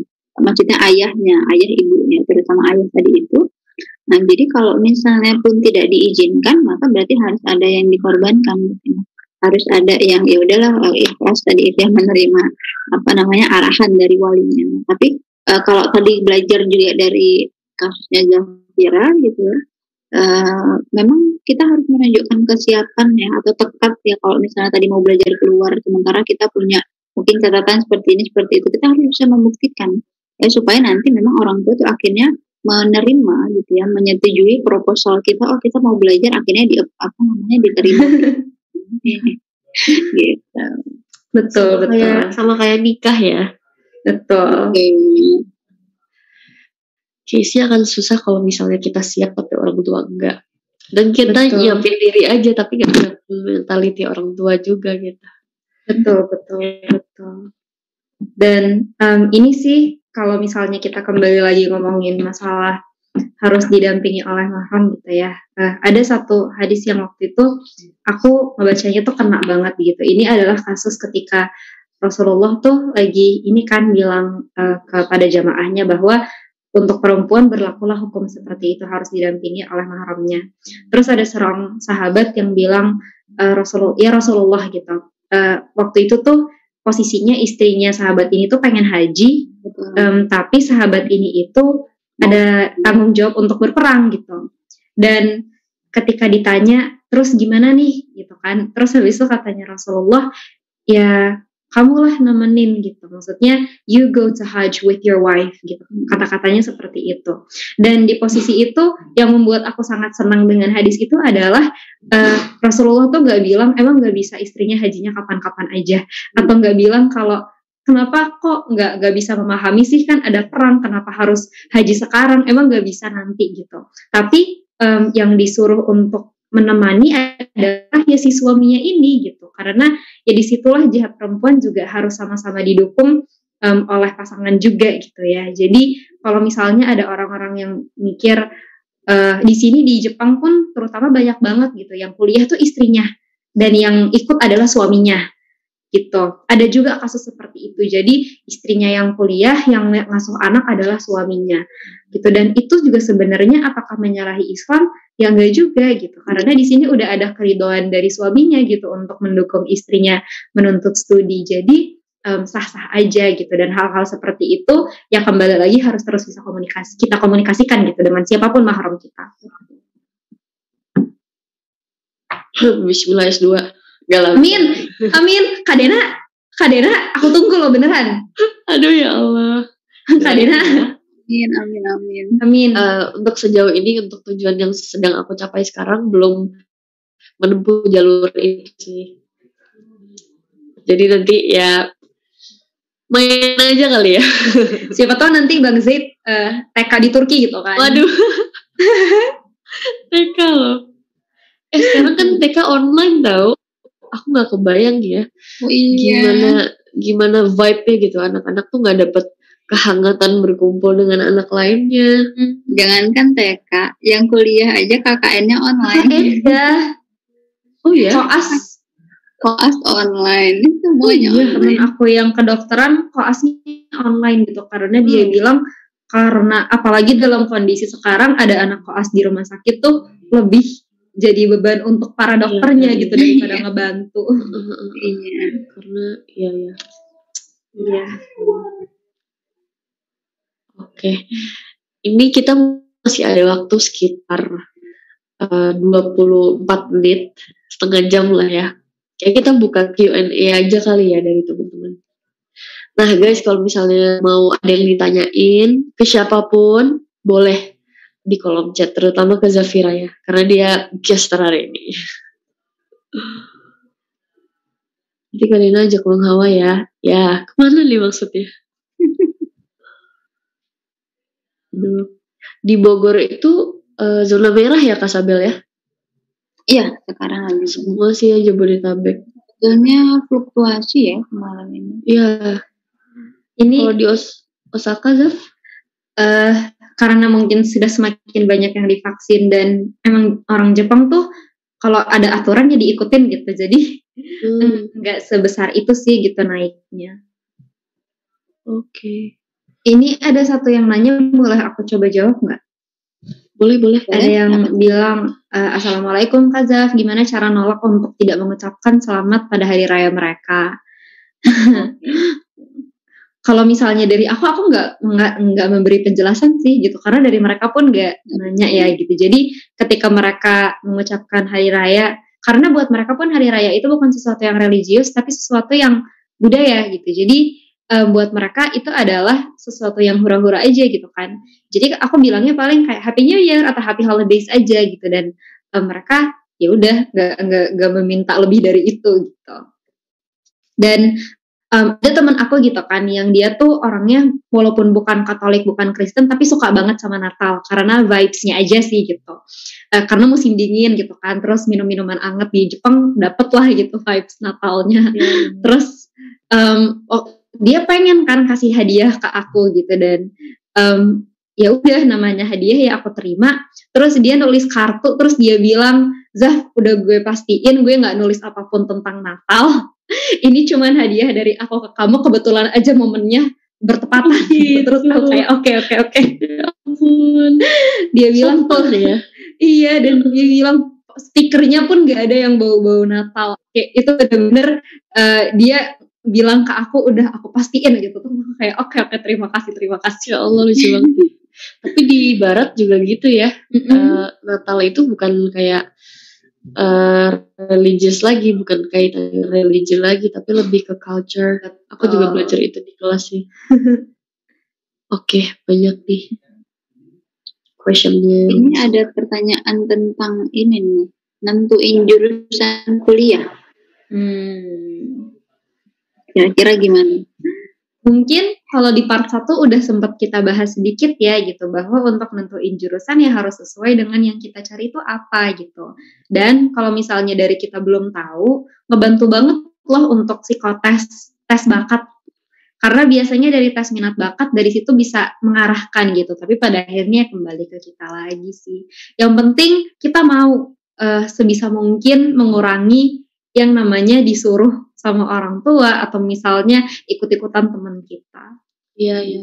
Atau misalnya eh, jurusan ini nanti kalau kerja gajinya lebih Yes. gede.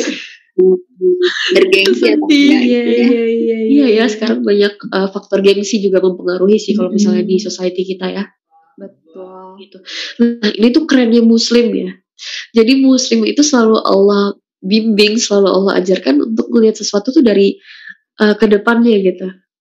Dari tujuannya. Jadi kita di, di apa ya diajarkan untuk visioner. Hmm. Kayak misalnya uh, kita tahu kan kita kembali nanti ke mana.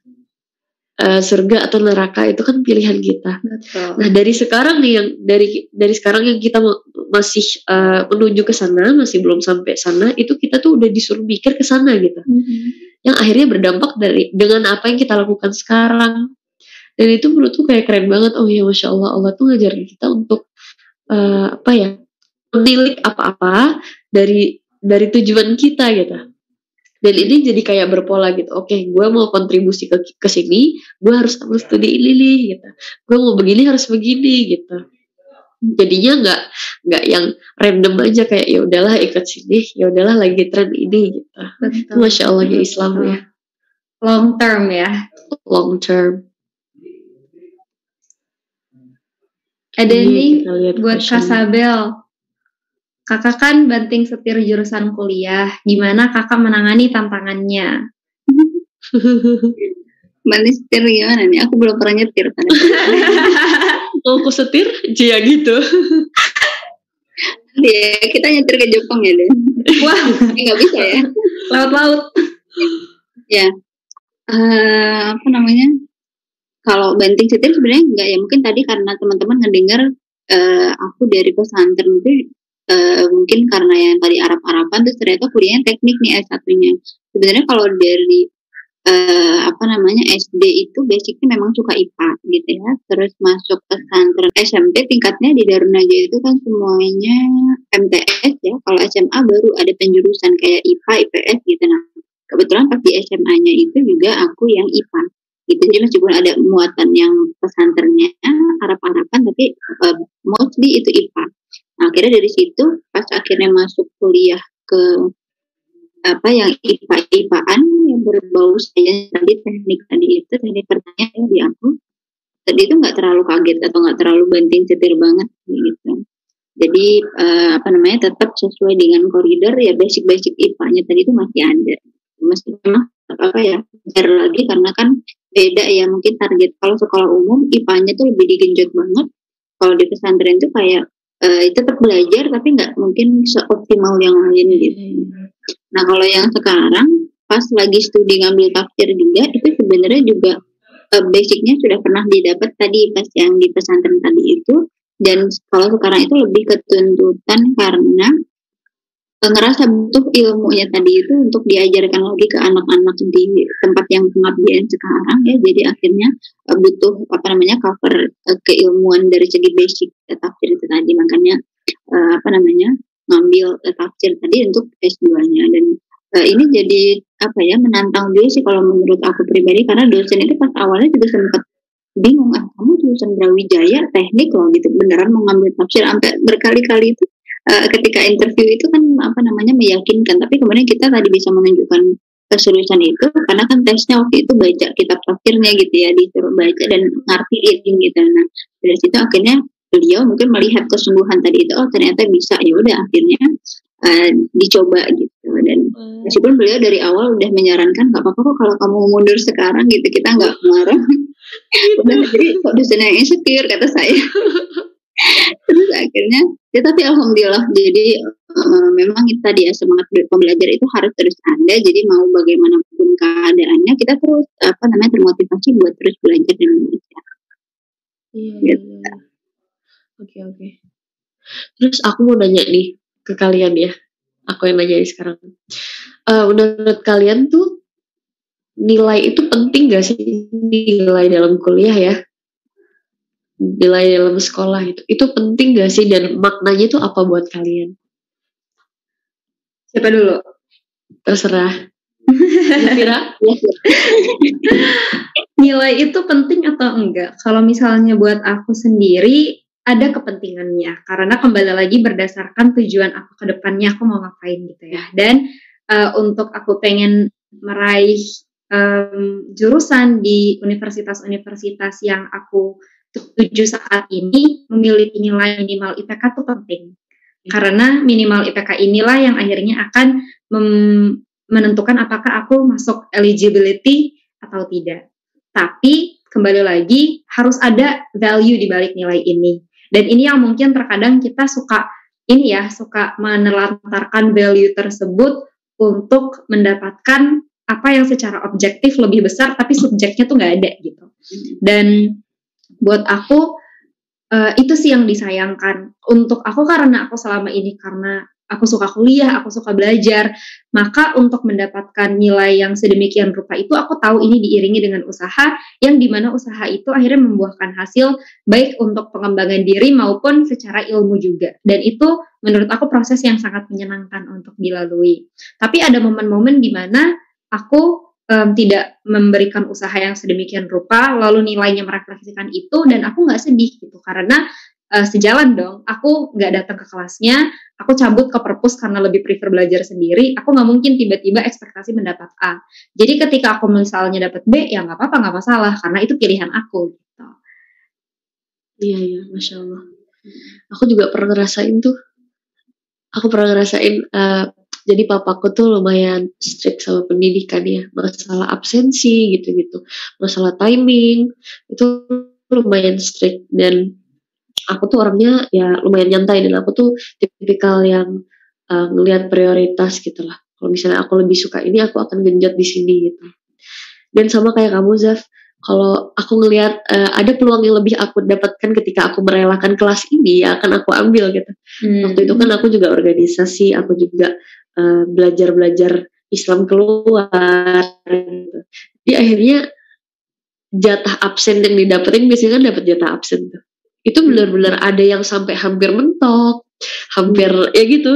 Karena saking aku explore kan saat itu dan dan apa ya mungkin eh, umur-umur yang saat itu lagi getol-getol banget untuk explore ya. Jadi benar-benar aku ambil gitu. Kalau dari Kasabil gimana kak? Iya, sepakat sih aku. Jadi eh, nilai itu kan bukan sekedar angka atau materi ya. Karena kalau kita hanya memandang itu sebagai satu pencapaian dari segi materi aja, akhirnya eh, substansinya tadi itu atau value-nya tadi itu malah lost gitu ya, malah hilang, malah nggak kepegang. Kita jadi lupa alasan apa sih yang harus kita lakukan untuk kita mendapatkan nilai tadi itu misalnya.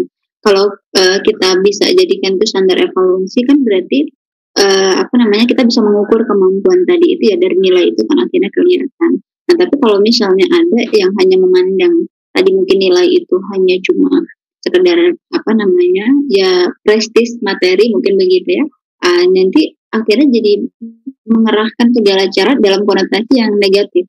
Akhirnya mungkin pelarian ke contekan misalnya atau ya tadi menghalalkan segala cara pokoknya gimana caranya nilai itu yang utama gitu jadi itu eh, mungkin kalau yang teman-teman mendengar ya budayanya di sekolah-sekolah di Indonesia kan begitu.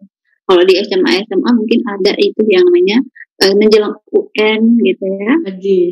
bisnis KJ misalnya gitu. Itu su- sudah jadi rahasia umum gitu ya di tengah-tengah kita. Dan karena tadi itu ngelihatnya nilai itu adalah seolah-olah seperti satu parameter yang apa namanya secara materi itu akhirnya jadi benar-benar banyak penilaian banget lah gitu. Sementara eh, tadi lupa ya di balik itu kan ada proses yang harusnya dia eh, apa namanya kita lalui gitu ya. Ada ibaratnya kayak nilai sakral ya. Jadi nilai nilai itu nggak didapat hanya sekedar angka tapi ada perjuangan yang kita dapat dari situ. Dan soal KJ itu ya kak, eh, bahkan sekolahnya sendiri yang ngasih loh kadang. betul ada yang kayak gitu. Jadi dari tapi ya Iya, karena sekolahnya itu pengen eh, anak-anaknya itu punya nilai yang bagus. Jadi pertama anak-anaknya bisa keluar dan dapetin universitas yang bagus misalnya. Dan mereka pengen ratingnya oke gitu, rating sekolahnya. Tapi itu akhirnya capek di muridnya juga gitu kan ketika mereka merasakan dunia kuliah yang tidak semudah SMA yang di mana em, karena basic itu juga nggak mateng akhirnya ketar ketir Iya. gitu dan banyak banget juga kasus seperti itu jadi kalau mungkin dari kita bisa ngasih saran buat teman-teman kita matengin di konsep masalah nilai akan mengiringi gitu kalau misalnya kita serius dengan em, ilmunya gitu. Yes. setuju sekali karena kuliah itu nggak semuanya disuapin lagi Betul. berarti gitu ya kita harus benar-benar upaya sendiri gitu Iya, kan iya. Betul. Bener. tapi eh, kamu ada kaget gak sih Zaf dengan sistem belajar SMA di Indonesia terus tiba-tiba ke Jepang itu yang budaya itu beda banget jauh belajarnya kan Eh, mungkin kaget nggak seberapa sih karena udah ada kesiapan mental gitu ya untuk menghadapi sesuatu yang berbeda.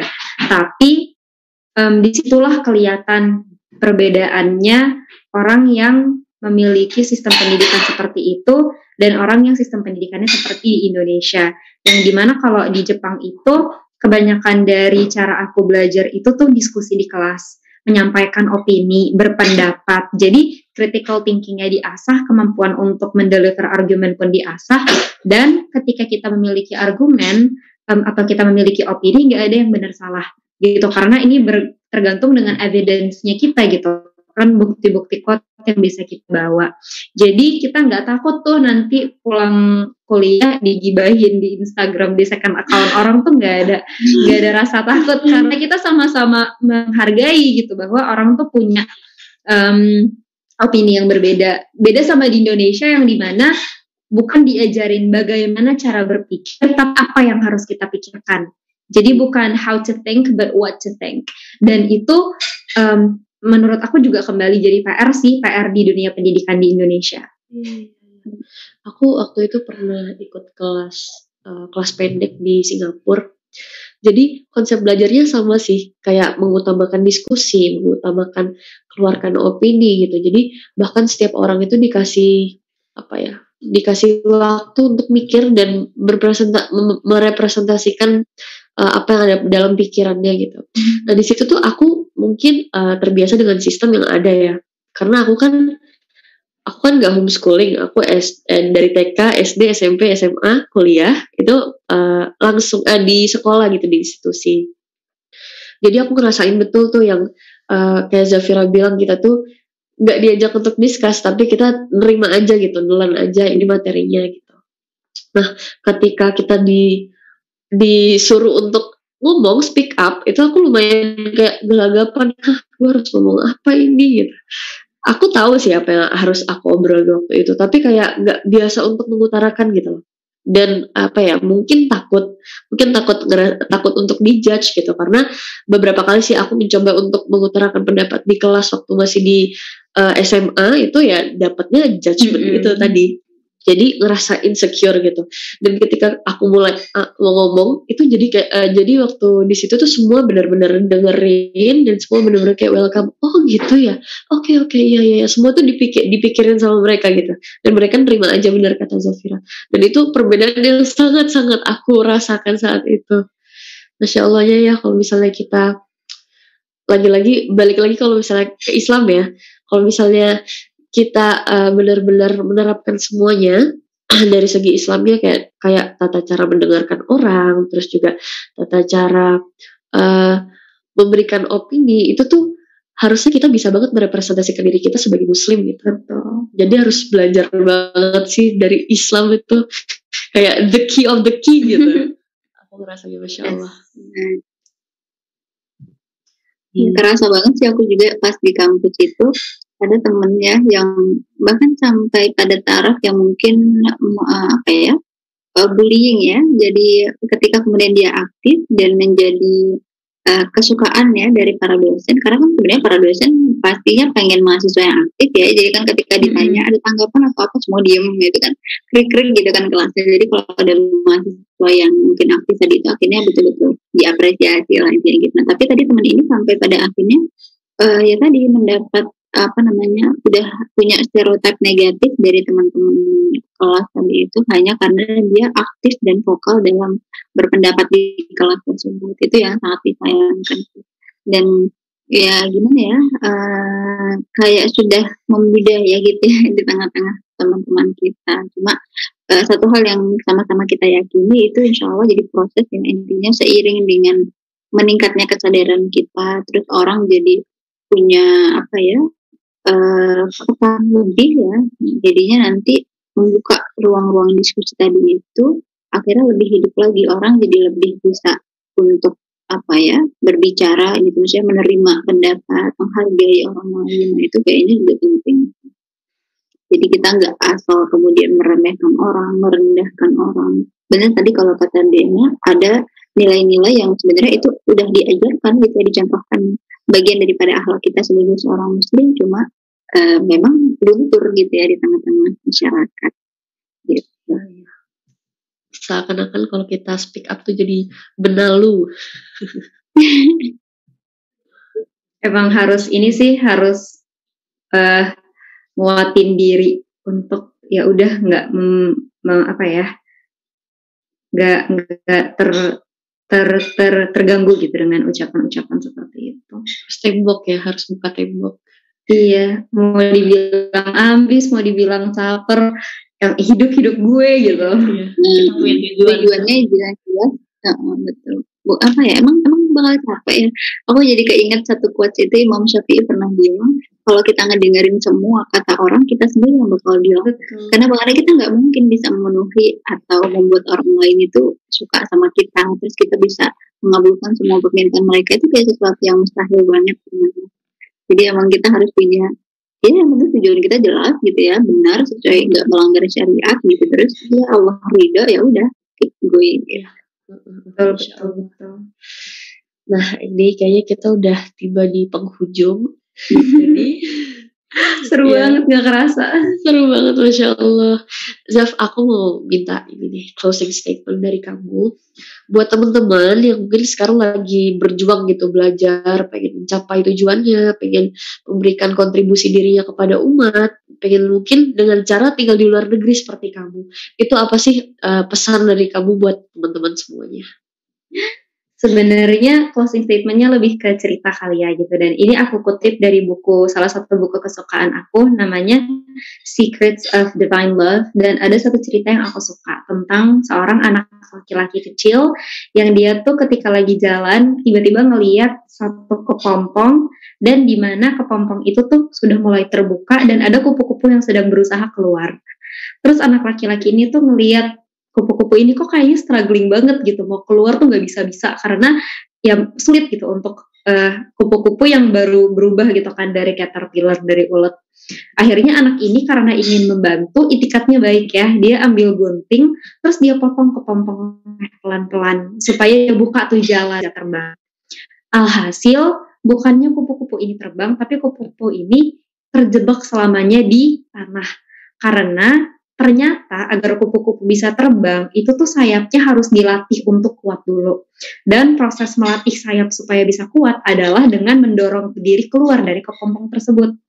Nah ketika proses itu dimudahkan oleh si anak ini otomatis perempuan eh perempuan kupu-kupu ini jadinya eh, nggak bisa kuat dong gitu. Dan nggak bisa terbang mengepakkan sayap sesuai dengan yang sudah ditakdirkan buat dia dan menurut aku ini metafor yang kena banget buat kita semua gitu yang saat ini lagi struggling, yang lagi pengen kemarin SBM gak dapet, PTN gak dapet, sekarang lagi ujian mandiri atau bahkan udah tahu nih bakal ngambil gap year, tahulah bahwa semua tantangan ini tuh agar kita bisa terbang sendiri seperti kupu-kupu yang tadi gitu. Jadi kalau misalnya kita banyak ngambil bantuan dari sekitar kita, em, bisa jadi hasilnya adalah ya kita bisa selamanya terjebak di tanah gitu. Kita nggak bisa mandiri berdiri sendiri. Jadi tantangan yang dikasih Allah gitu ya itu tuh memang untuk menguatkan kita gitu bukan untuk menghalangi kita dan walaupun masih belum tahu depannya bakal ke mana tapi selama kita yakin gitu kembali lagi sama Allah insya Allah em, pasti banyak dibawakan jalan-jalan yang lain ke depannya jadi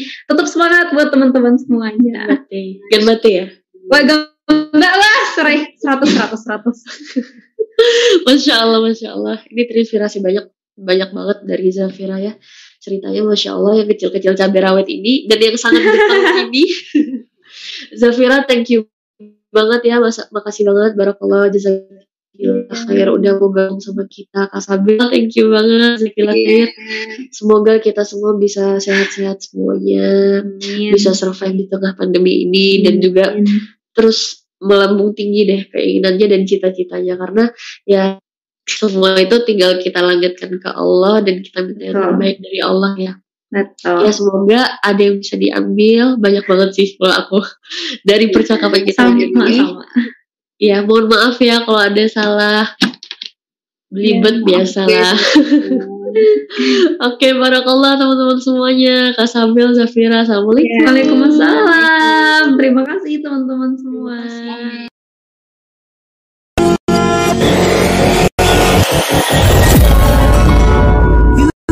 ngaji